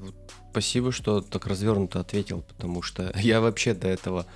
Ну, ты просто пишешь, у тебя есть просто друзья, и ты даже знать не знаешь в каких-то группах, фокус-группах, что ну так, типа, можно. Ты делишься с кем, ну, близок. Вот в моем случае так было. И вот мы столкнулись, когда я вот играл в группе «Медвежья пасть», вот совсем недавно. У нас э, такой вопрос стал, что а для кого, для какой аудитории мы пишем? То есть это был, наверное, ну вот очередной серьезный э, авторский проект, в котором я как сонграйт, сонграйтер поучаствовал. Я писал куплеты в песне, которые тут мы писали. Ну, Мгм. есть музыка, есть мой куплет там. И я прям писал, сидел, и как вот не то, что вот я вот эти песни, которые я на, на Monster исполнил, они просто вышли из меня. То есть какой-то период, я где-то нахожусь, что-то происходит, я все это записываю, и, и она откладывается. И потом что-то я такой наковырял по, по- по аккордам, по музыке, и так ее и оставил. Тут я прям целенаправленно, у меня есть там 8 строчек, мне надо написать. Я эти 8 строчек пишу, излагаю какую-то историю, укладываю, чтобы она и понятна была, что вообще в этих словах, что за история интересна, и чтобы она там ложилась на музыку. Как. То есть вот, вот так это было. А потом вот мы подумали, а для кого мы пишем вообще? И начали выстраивать вот этот момент. Вот. И вот в данный момент мне, я, получается, ушел из группы. Угу. Потому что, вот в том числе и из-за того, что, наверное, не для этой аудитории я хочу писать. То есть то, на, на чем мы сошлись, аудитория, ну, 12-18 лет аудитория. Ну, то есть основная, вот эти подростки, юность, вот это вот, вот эти вот страдания юношеские. Сопливые песни, Ну, да. грубо говоря, да. То есть такая... Давай со своими именами. Ну да, если так вот подумать, то, ну, действительно так. Я человек взрослый, мне вот это уже все период прошел, и писать об этом уже не актуально для меня, поэтому вот я решил с этим закончить и вспомнить, что, ну, те чувства, которые я испытывал. И когда я вот эту песню показал, ребята, которые меня знают и не знают, дали какую-то конструктивную от- ответку. И я такой, а вот это как, оказывается. Ну, то есть фокус-группа это когда получается вот мнение людей, которые тебя знают и не знают, и ты как бы строишь какую-то вот э, строишь какое-то свое мнение о своем же тексте, и как бы при том, что ну, как сказать, ты можешь его менять, да, как ты говоришь, что я могу его изменить, а могу не, не менять ничего, остаться при своем, потому что это мои ощущения, я так мгм. считаю. Вот. Не помню, какой вопрос ты задавал, как-то так про... Давай тогда заново. Смотри, ты хочешь это развивать. А, да, да. ты хочешь и- это развивать. И вот хорошо, здесь, здесь я понял, ты хочешь дальше идти. Так вот, а, естественно, будет вопрос про деньги, да, многих интересует людей, типа, вот я хочу, вот я люблю петь, я люблю играть, я хочу этим зарабатывать на жизнь. Я помню как-то, слушай, это была история, конечно, она такая, я не буду полностью рассказывать, потому что она печальным концом, но я э, на Мане познакомился там с одним, э, скажем так, дедушкой, он мега круто играл на гитаре, прям мега круто. Он сказал, listen here, new, он просто забрал у меня гитару, исполнил там, я Мгм. просто офигел. И он сказал, говорит, да, учись гитара, гитара там прокормит. Я вот, типа, там было плохо, времена были плохие, я вот в, это, в переходах играл, типа, мне там деньги кидали, я такой, не-не-не, типа, я, я понял, ну, прокормит это другое, типа, я думал как-то побольше, а вот это я не хочу, типа, я думал, когда дам побольше, прокормит, но а, дело в чем, что э, все, многим, я думаю, да, всем, я думаю, интересно узнать, собственно, как же сделать так, чтобы играть, зарабатывать на этом, нормально зарабатывать, то есть не на вот не на хлеб, да, там, а вот побольше, чтобы нормально чувствовать себя, что ты нормальный человек, у тебя достаточно денег, ну там на развитие, на какие-то свои дела, что нужно вообще? Вот я понимаю, что ты к этому еще не пришел, но твоя мысль Мгм. какая, вот как ты это видишь? Что А, тебе для этого нужно? Давай, вот если так тебе удобнее будет. Да, что нужно-то? Инструмент есть, голова на плечах есть, типа, есть материал. А, Тут встает вопрос э, другой, да, готов ли слушатель платить за это? Ну, то есть, тебе кто платит? Надо понять, кто тебе будет платить. Либо найти человека, который поверит в твое творчество и заплатит тебе много денег, скажет, вот, на, держи, снимай клипы, нанимай команду, которая тебя будет продвигать в соцсетях. То есть все-таки это как бы через лейбл, да, Ну, правильно? Да, То есть наверно. лейбл, который в тебя инвестирует, Да, потом да. он эти инвестиции собирает, да? Мгм. Ну, тут важно понимать, что ты даешь взамен. То есть, да, тебе инвестор дает деньги. Но обычно грубо, ты сдаешь все права на свои Да, песни. да. Обычно. Это же вот Да много кто, Да. даже из очень известных ребят, да, они Мгм. потом, когда вышли из лейбла, у них все забрали, Да. все творчество. И вот, ну, тут готов ли ты к этому? То есть, вот эти риски, то есть, Мгм. это ты или это твой проект? Ну, условно, я готов продать э, вот этот проект. Проект э, Паша Морозов, я... Это, это- это как бы просто проект, я вот песни Я все, тебя понял, это как бизнес, даю, это как да? открыл рекшор мой, там, Мгм. покрутиться, а продать, Да, ну и да. фиг с ним. Или это прям Всё. твой ресторан, Да. ты вот, боле, это весь Да, ты, да. Вот я, я понимаю разницу между этими вещами, да. Вот и получается, тут в этом случае есть деньги, есть инвестирование какое-то, и ты вроде как что-то делаешь, но ты понимаешь, что ты, а ты искренен в этот момент, если это уже как бы не твое. Ну, это торг с собой, Да. это по большей части Да. надо с собой договориться. Да, Но да. это путь самый короткий, назовем его Ну, так, да? наверное, ну тоже, наверное. Не, ну не так простой, да, нельзя не сказать, что простой. он простой, он короткий. Короткий. Ну, кто, вот эти звезды-то говорят, что это сколько они этим всем занимаются, каков путь-то их был. То есть, наверное, Ну. короткий, смотря с какой стороны посмотреть, да. Ну, то есть, все равно лейбл нужно чем-то заинтересовать. Понятное дело, что Да. они в каждого деньги не кидают. То есть, это ты Мгм. должен выйти и продемонстрировать, что ты прям реально крут. А есть просто... Слушай, если я правильно помню, это... Блин, кто песню исполнял-то? Скейтер Бой, э, девчонка. Не, не, не знаю, не помню. А, так. Антоха из будущего, вот сюда текст вставь. Это Аврил... э, Аврил Лавинг? Да, да, да, да, да. А, вспомнил. Вот это скейтер бой, это э, When You're Gone, там что-то там у нее еще были много каких-то песен. А, самая популярная из них, слушай, я забыл, как она называется. Вот самая популярная, и я забыл, короче, как она называется. В общем, тоже Антоха Мгм. из будущего вот здесь что не ставишь. А, как там была история интересная, что вообще она должна была быть изначально кантри-певицей, такая же, как а, то ли Кэрри Андервуд, то ли а, кто там у нас там самая популярная? Кстати, Аврил Лавин крутая. Я, конечно, вообще восхищен был, когда впервые услышал. И, наверное, вот моя гитарная музыка и желание двигаться в эту сторону, в электричество, наверное, тоже она была. Так вот, а, я загуглил, да, это Тейлор Свифт. Как Ага. я мог забыть? То есть в Ага. данный момент она там одна из, она или самая популярная кантри-певица, то ли что такое. Короче, э, Кэрри Андервуд, Тейлор Свифт, вот из вот этих всех вот кантри-певиц, ее видели именно такой.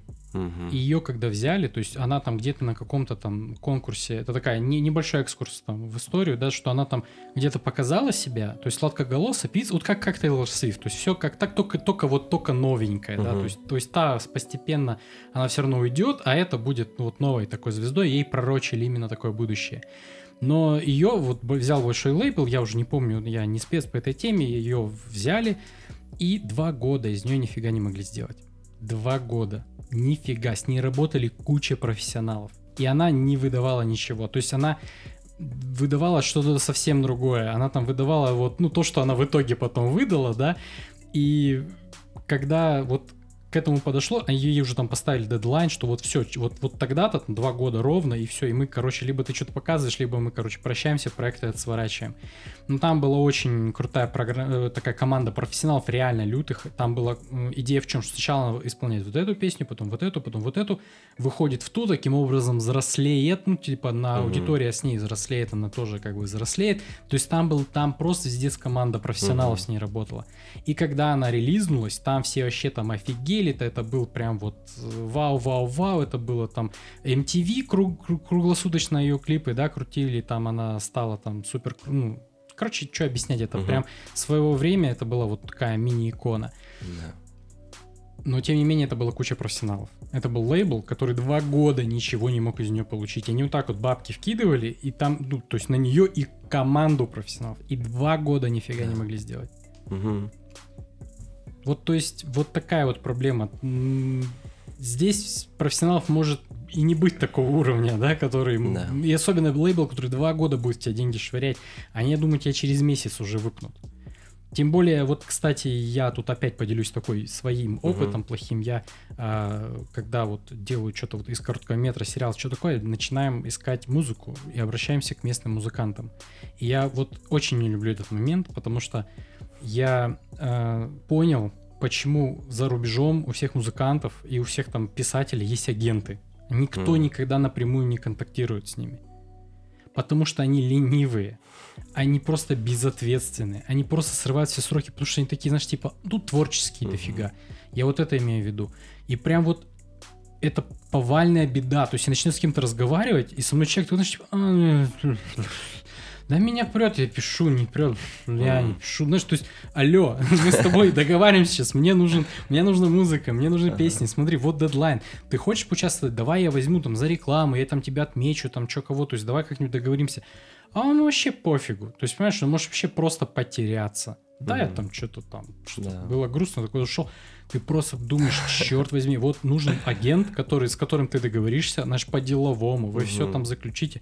Он уйдет и будет его пинать того хвостом, его бить, не знаю, что делать. Но Да. такой вот плохой опыт. Да.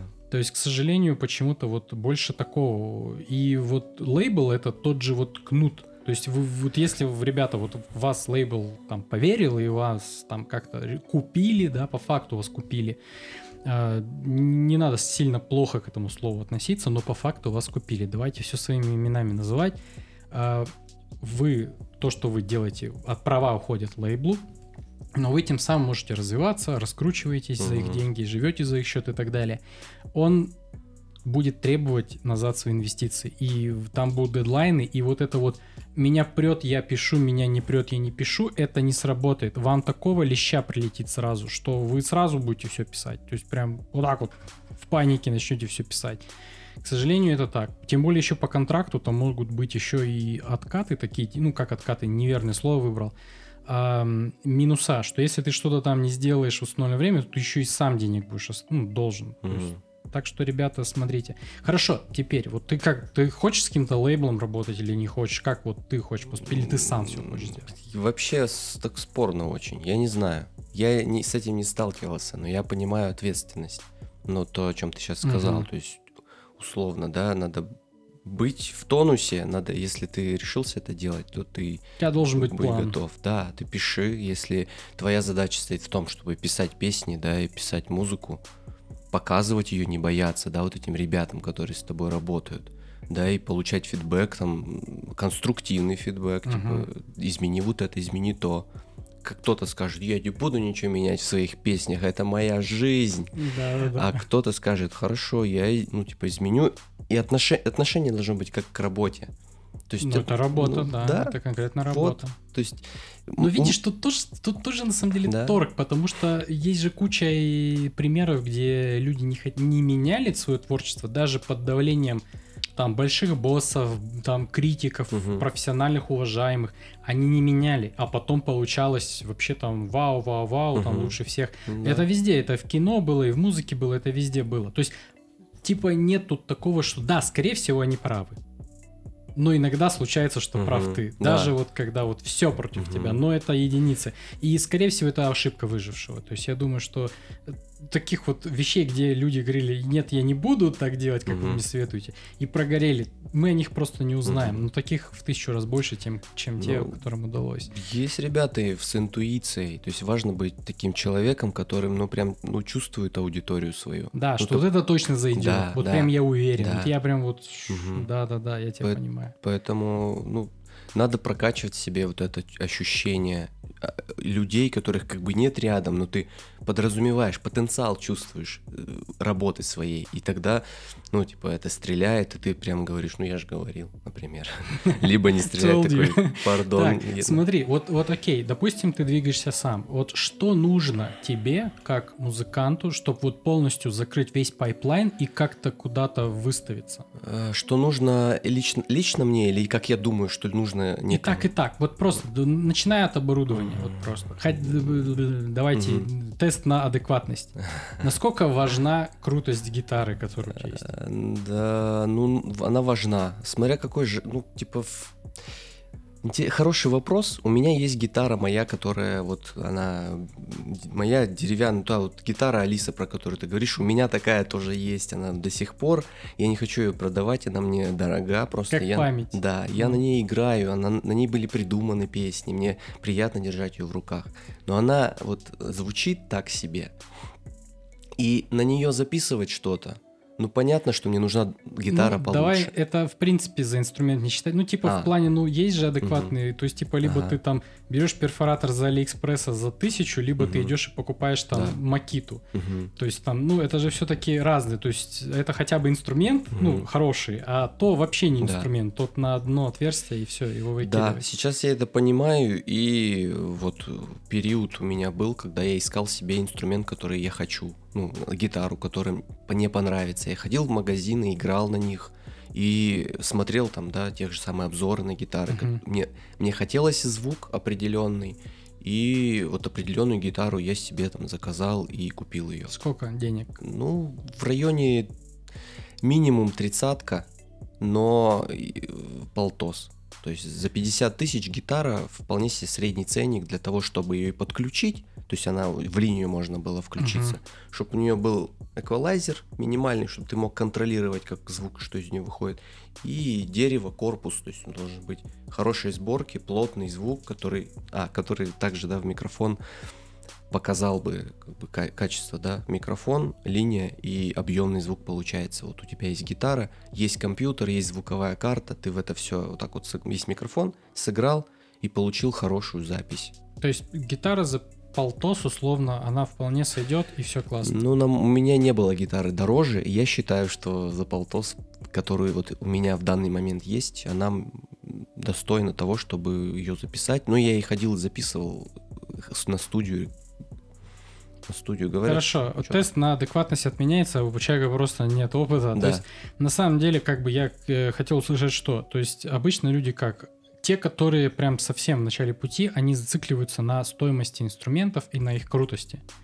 То есть есть просто угу. люди, которые... Вот, видишь, я про что тебе угу. говорил. Да, мы больше разговариваем. Да, да, да, вообще ни о чем не поговорили, а уже нужно пора заканчивать. Ладно, мы тут это немножечко доработаем эту тему. А, смотри, вот, например, а, люди, которые мало в этом во всем шарят, они такие: мне нужна гитара, за очень много денег, потому что она волшебным образом, магическим образом как-то сделает меня лучше. Ну, там, звук чище, круче там, и вот эти все эпитеты, а вот эта гитара там за 10, 20, 30, 40, 50 и даже 70, она не, ну, не котируется, mm-hmm. потому что вот, вот mm-hmm. нормальные гитары, нормальные гитары начинаются от 150 ребят, а все остальное mm-hmm. это вообще фигня собственно, в кино, да, в съемках э, это такая же проблема. То есть все люди думают, чтобы снять что-то хорошее, им нужно минимум там ред mm-hmm. за овер дофига миллионов миллионов. Э, иначе это не кино. То есть нельзя снять. Э, также думают, допустим, многие э, певцы, кто вот чисто в вокале, да, микрофон, то есть он должен там быть ну, начинающий. Я все mm-hmm. говорю про начинающих, ребят. Сейчас все вот эта речь, все, что я говорил, это про начинающих. Что должен микрофон за тоже там начинается от сотки нормальный, да, все остальное не, не звучит. Но на самом деле нет. То есть те люди, которые ты уже приходишь э, к таким старичкам, вот, например, кто там звук сводит, да, там в студиях, редко у кого наушники дороже 50 тысяч. Но почему, ну редко у кого, uh-huh. то есть мало, много у кого и не 50 они не стоят, они там 40, 35, а это нормальные наушники. То есть и, допустим, там на чем еще там сравнить? Э, микрофоны там стоят там не за сотку, там ну, подешевле. Их может быть несколько разных, потому что у каждого там ну по-разному немножко звучит. Кто-то потеплее, кто-то похолоднее, там кому-то больше к этому микрофону, mm-hmm. кому-то к этому. Но мало у кого там микрофоны за много, большие деньги, да? Все почему? А, как бы тут есть один нюанс, кстати, про него надо обязательно сказать. Все почему?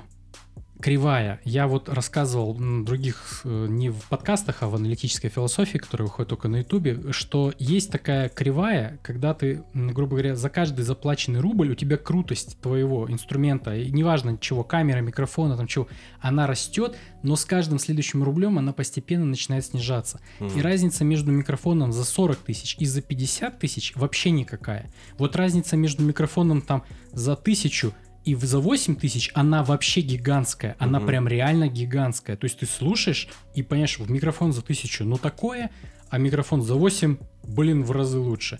Но 40 и 50 ты уже этой разницы не слышишь. 50 и 60 ты уже не слышишь. Между 40 и 70, если сравнить, ну там вот если ты сомелье, ты начнешь там, угу. ну типа да, что-то есть. Но вот один нюанс – если ты покажешь это, вот запишешь песню на микрофон за немного денег и покажешь обычному человеку, который не разбирается в этих технических подробностях, он вообще не поймет, на какой микрофон ты записывал. Uh-huh. Вот такое чудо, ребята. Uh-huh. И также на гитару. Если вы сыграете на Алине, просто, ну, вот как-то ну, по, по, по ламповому, да, по теплому, то есть вот по своему, да, все. То есть, ну, ну да. Никто не поймет из, из обычных людей, которым для кого ты это делаешь. То есть ты же не делаешь это для там каких-то крутых исполнителей, да, чтобы они послушали и типа такие, алё, братан, типа классно, классно сыграл и спел так же, как мы. И ты такой, а, спасибо. Нет, ты делаешь это для обычных людей. Да. И они не разбираются в этом. Ты послушай сейчас на музыку. Вот э, просто у меня на работе постоянно крутят всякий рэ- рэп. Я так это не люблю, потому что, ну, это просто фигня какая-то. Это голоса просто искаженные модуляцией вообще в ноль. Автотюн. Да, да там не то, что автотюн, там, наверное, автотюн на автотюн, на компрессор, на автотюн, на компрессор, еще. И такое чувство, что они, знаешь, засунули пачку носков грязных в рот и вот так вот, вот так поют, это просто жесть. Я, я вот это слушаю, и я не понимаю, блин, да как это может вообще нравиться? Там же не голос, там он полностью замодулирован, он полностью изменен. Так люди не поют, не разговаривают, такого голоса нет, его просто не существует и может, ну, не может быть. Хорошо, окей, ну типа, с этим все ок. Возможно, кому-то нравится такое звучание. Вот мне нет, а тебе да, ну почему бы нет, да все нормально. Ну слушаешь текст, ну твою ты мать, ну там просто какая-то, просто дичь. Ну просто дичь. Думаешь, ладно, ну возможно кто-то любит такие тексты. Я тут, кстати, спросил у людей. Вот дело в том, что я хочу позвать на подкаст. Просто есть такой парень, э, Александр Шкет. Это, по-моему, двукратный чемпион России по фристайлу, по рэпу. О, мы с ним знакомы, мы с ним частенько работаем. И я все, он занятой человек, и я что-то тоже занятой. Мы как-то надо все-таки его уже притянуть. И вот первый вопрос, который я хочу задать, э, как вот чемпиону там по фриста по рэпу, да, Саня, почему рэп говно? Честно, вот почему он такое говно? Я просто понять не могу, почему он говно такое. Э, Потому что Э, Давай так, я типа не предвзято отношусь. То есть у меня нет такого, что, знаешь, там, рок это круто, рэп это говно. Нифига. Я Мгм. могу послушать Нойза, мне нравится Нойз, но не все песни Нойза. Порой очень многие песни Нойза вообще слушаю, думаю, что это за фигня? Что это вообще, о чем это? Это просто фигня какая-то. Но какие-то треки прям в легенды, да, ну то есть не тленка, это так и есть. А, то есть, допустим, я могу послушать там, допустим, есть очень крутой мотивационный рэп, да, спортивный, например, это DAX. А, Вот когда в Китае бегал, ну, у меня постоянно на репите был в плейлисте, это просто вот прям супер крутая мотивационная self-proclaimed э, третий, например, это вообще просто одно из лучших мотивационных рэпов, которые я вот слышал, это Мгм. просто круто. А, Например, вот там Томми Ли Форд, по-моему, House of Pain, это Everlast, э, это рэп под гитару. Этот чувак, он с Эминемом постоянно в контрах, то есть они там друг друга это постоянно оскорбляют, ну, вроде там уже все. Ну, я, я не спец по этой теме, поэтому, ребята, если сказал что-то не то, как бы, ну, вроде так. А, вот мне нравится его творчество. Мне Eminem нравится, ну, не все песни, естественно. Некоторые я просто не понимаю, то есть, чем я просто, ну, не мое, как бы. Ну, в целом нравится. Everlast очень заходит, очень прикольно. Но это же все рэп. А почему наш-то такое говно? Вот почему? Мне, конечно, объясняли, допустим, что слова там, а, как бы так, типа, они даже между собой не связаны, просто потому что, типа, они просто должны звучать рядом с друг другом круто. Я такой, чё вы несете вообще? Это же просто какая-то фигня. Но кому-то заходит. И таких вот людей, судя по, ну, сети, их Да. очень много. Да. Их куда больше. И я, ты такой сидишь, либо ты как бы какой-то дурак, и до тебя что-то не доходит, либо мир сошел с ума. В чем прикол? Ты знаешь, вот в чем прикол? Можешь ответить мне на Ну, этот у вопрос? меня есть предположения некоторые. Ну, это же все позаимствовано тоже. Мы заимствуем, и у нас это неорганично просто получается у российских рэперов. Ну это ж слушают, подожди, неорганично, Не- согласен. Неорганично, 1000%. да, это вкусовщина, то есть мне кажется неорганично, как слушателю, который типа искушен различными, да, вот этими э, Да-да-да-да. эталонными вещами, которые нравятся, действительно нравятся. А тут просто заимствовано и как бы стараются адаптировать под нашу культуру. И как бы, а там-то философия такая, что голос, он как музыкальный инструмент, поэтому Да. на него накидывают автотюны, поэтому вот эти слова уже не важны, на помычал, з- как-то за- там что-то поделал, обработал, и типа вроде как звучать должно круто. Мгм. В этом, наверное, ну, у меня Ну, предположение это такое. хороший ответ, да, я вот... э, ну, Типа просто я никак не, не хочу к этому относиться просто. Если мне не нравится, но я вижу, что, например, кто-то из моих близких э, это- от этого кайфует, я думаю, ну, значит, я еще не дорос до этого. Типа, Или уже вырос, да? Ну, или вырос, То есть где-то между вот этими, да? Просто на самом деле э, есть такая тема, я тут сам себя поржал, это вот сейчас последнее и заканчиваем, да, потом запишем еще немножечко для бустеров версию там, где мы поговорим про бизнес-часть вот этого всего, что надо, что не надо. А сейчас я хочу закончить такой... я тут вспомнил, короче, не хочу никого обидеть, сразу говорю, ребята, максимально про- прошу прощения сразу. А вот люди, которые татуировки делают на лице, а, я их чаще всего вижу, они, знаешь, там в этом в фикс-прайсе товар раскладывают. Э, грузчиками работают в Леруа, знаешь, там вот такими. То есть я так хожу на них, смотрю, блин, мне так жалко, что в принципе они, ну, как бы немножечко, ну это же как называется, джоб-стопперы, вот эти татуировки, то есть ты их наносишь, и ты на работу тебя уже не возьмут, Мгм. ну потому что ты типа с татуировками на видном месте, тем вообще на очень видном месте, то есть люди так ярко выражают свою там какую-то жизненную позицию, там, не знаю, что они выражают, Мгм. на самом деле, там выражать как будто вообще нехер, на самом деле, но они очень выражают. Никого не хочу обидеть. Дело ваше, вообще живите как хотите, это ваша жизнь, делайте с ней что хотите. Ам, в итоге, я посмотрел, естественно, они это все делают там с каких-то Моргенштернов там и так далее. И я думаю, ну что за чудак? Ну типа все лицо разрисовано. И знаешь, и тут я себя почувствовал батей. Вот прям, знаешь, батей, который, знаешь, в семейниках ворчит. Потому что я, короче, врубаю свою песню, там, какую-то любимую из группы Kiss. А потом я вспоминаю, как выглядит группа Kiss. Понял меня, да? Антоха, вот здесь ставишь, как выглядит группа Kiss. И я такой, бля, такой разрисованный чувак. Меня парит разрисованный чувак. Я, конечно же, не, ну, не люблю Моргенштерна. Мне не нравится его творчество. Я ворчу, как старый дед, пердет, такой, «Ва-ва, в наше время было лучше. А в наше время был Кис. Ну, это не наше время, это было, ну, до нашего времени. Но это та группа тоже, которую я люблю, которую я слушал на репите. Это вообще было супер классно.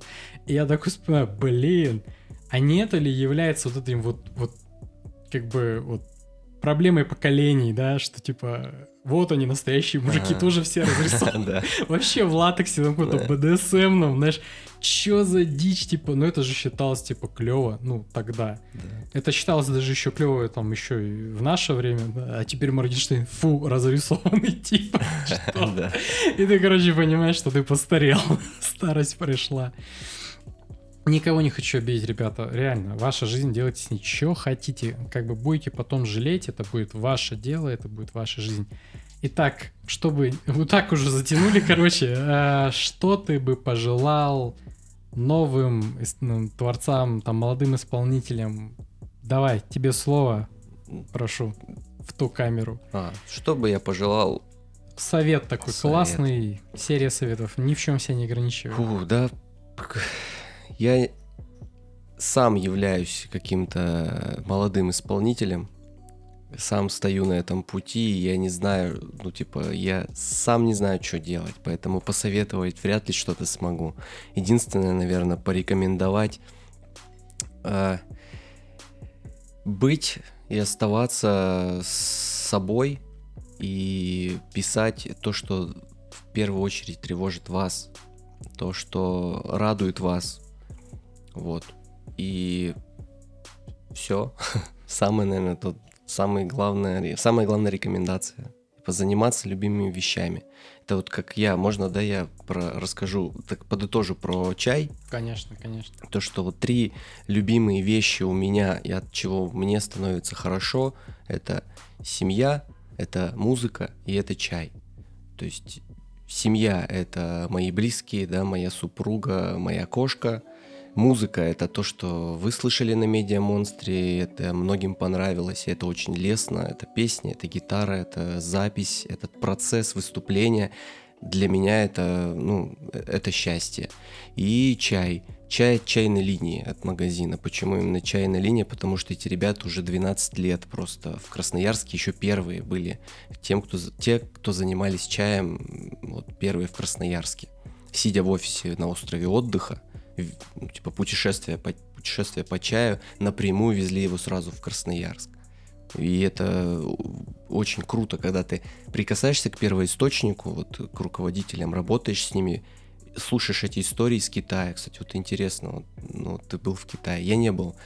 И это две разные, два разных Китая. То есть то, что ты рассказываешь. Китай большой, Ну, там я- очень большой, и в нем в каждой точке все совсем не Да. так. Да. И я понимаю это, и мне это интересно, потому что я сам хотел бы побывать там.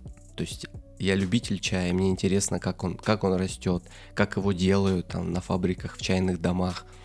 И как бы это большая культура для меня. И я вот я нашел свой, свой напиток, я нашел свою культуру, и вот в магазине чайная линия работаю и получаю огромное удовольствие от этого счастлив. То есть вот эти три вещи, и я вот желаю и музыкантам, и просто людям найти любимые 3, 4, 5, э, би- ну неважно сколько, вещей, которые будут вас радовать и приносить удовольствие, потому что это ваша жизнь. Если те же самые наколки, фототатуировки на лице приносят вам удовольствие, вы смотрите в зеркало, просыпаетесь каждый, да, каждый день просыпаешься, чистишь зубы, видишь эти рисунки, и получаешь удовлетворение, что вот я, я, я классный, ну какая классная тату- татуировка. Да, ребята, реально. И ты от этого счастлив, сейчас пойдешь на свою любимую работу в Fix Price, и ты так... Прозвучало так себе, конечно. Ну, то- например, ну ты просто привел Да, пример. нет, да, ради бога, если это и вам по кайфу, да, делайте, не, не слушайте никого, в том числе нас, не надо, то есть никто никого не осуждает, реально, вообще не осуждаю, это не сарказм, вы не подумайте, делайте то, что вам по кайфу, даже если другие, это не считается не а, как-то не, соц- не круто как-то с социальной, да, стороны, там, Ну типа, да. вы в банке не работаете, фу, значит, вы лохи. Да все фигня, делайте то, что вам по кайфу, вот Да. что он имеет в виду. Да, да. И если все это вызывает у вас ощущение счастья, ну, счастье это же такое, оно то есть, то нет, но испытывать его перманентно очень важно. Вот. Для меня э, это вот встал, выпил кружечку чая чайной линии, поцеловал супругу, пошел заниматься музыкой, все, мне больше ничего не нужно, поэтому вот для меня, у меня такая рекомендация. Короче, найти себя, ну да. Классный совет. Вообще легко. Да что, просто найди себя, Ну. делай, что по кайфу, и Да. все будет хорошо. Еще тут вот хотел почти закончить, но вспомнил тут один момент. А ты упомянул, что у тебя было много, ты такой был ворчливый, ты такой был чуковый, потом ты все отбросил. Вот этот момент ты не рассказал. То есть вот типа ты пришел к этому счастью туда-сюда, но ты... э, а, да. Вот этот момент перехода. Мне мама говорила, что хочешь много денег, много работай. Ну, иди на работу. Мало денег на этой работе, найди себе подработку и работай на подработке. Мало денег, еще подумай и найди себе еще работу. И я так и делал, я так и жил. Там, то подколымешь там на какой-нибудь стройке, потаскаешь доски там грузчиком. И долгое время так вот работая, ты выгораешь, ты но денег Да. также не хватает. Да-да-да, То это, есть- это, знаешь, типа, что, ты что, Да. много работаешь? Да. То, наверное, у тебя, наверное, много Да-да-да. денег, ты такой сразу грустный стал. Вот. Не очень. Вот, и вот это очень важно. И я понял, что, ну, я долгое время слушал маму, и огромное ей спасибо за, ну, за, за такие советы. Это ее жизнь, и она ее живет, она счастлива в этом. Но вот у меня не получилось. И я вот в этом был очень ворчливый, когда ты набираешь на себя много всего, пребываешь в этом, ты не испытываешь этого счастья, ты просто чувствуешь, как ты устал все время, чувство усталости. Думаешь, ну раз я работаю, у тебя понимание же, ну, мама же сказала, что надо работать, и тогда будет много денег, а деньги, соответственно, ты можешь что-то купить, и ты типа счастлив. Ну вот, но это не мой, не мой случай. Не мой путь, ниндзя, Да, не мой путь. И э, вот занимаясь чаем, я сформировал в себе, вернее как, чайная линия научила меня э, отношению. То есть вот это все, это просто отношение там к посуде. Философия. Философия, Да. к чайному листу, к напитку. Да, я даже водичку сюда с собой принес. То есть так- Реально такой сам момент. свою воду. Вот, что от- отнош- и отношение к себе. То есть, если ты к себе хорошо относишься, если ты к, любо, к, любом, к любой вещи, которую ты делаешь, пусть она вообще не важная, да, это все, это чай из маленьких кружечек, кукольный чай, то и, и если ты от этого счастлив, если ты к этому относишься так, то ты как бы, соответственно, очень внимателен. Это ж надо не разбить все, как бы, а ну попробуй-ка, по- поделай это все время. Моторика развивается, но об этом ты не думаешь, как бы сколько посуды разбилось вот в, в процессе всего. Относишься к мелочам внимательно, много замечаешь в себе. То есть потом ты видишь э, как бы в перспективе, то есть смотришь на что-то большое, видишь там маленькое, ты становишься внимательным и относишься ко всему просто с уважением каким-то. И все приходит. Ты уважаешь себя, уважаешь других, тебя все уважают. Класс. Типа, И на этой замечательной ноте мы заканчиваем наш подкаст. С вами был Антон Нагаев, с вами был Паша Морозов. Подписывайтесь на нас, там колокольчик, вы все это знаете. Что ж, до новых встреч, ребята. Пока.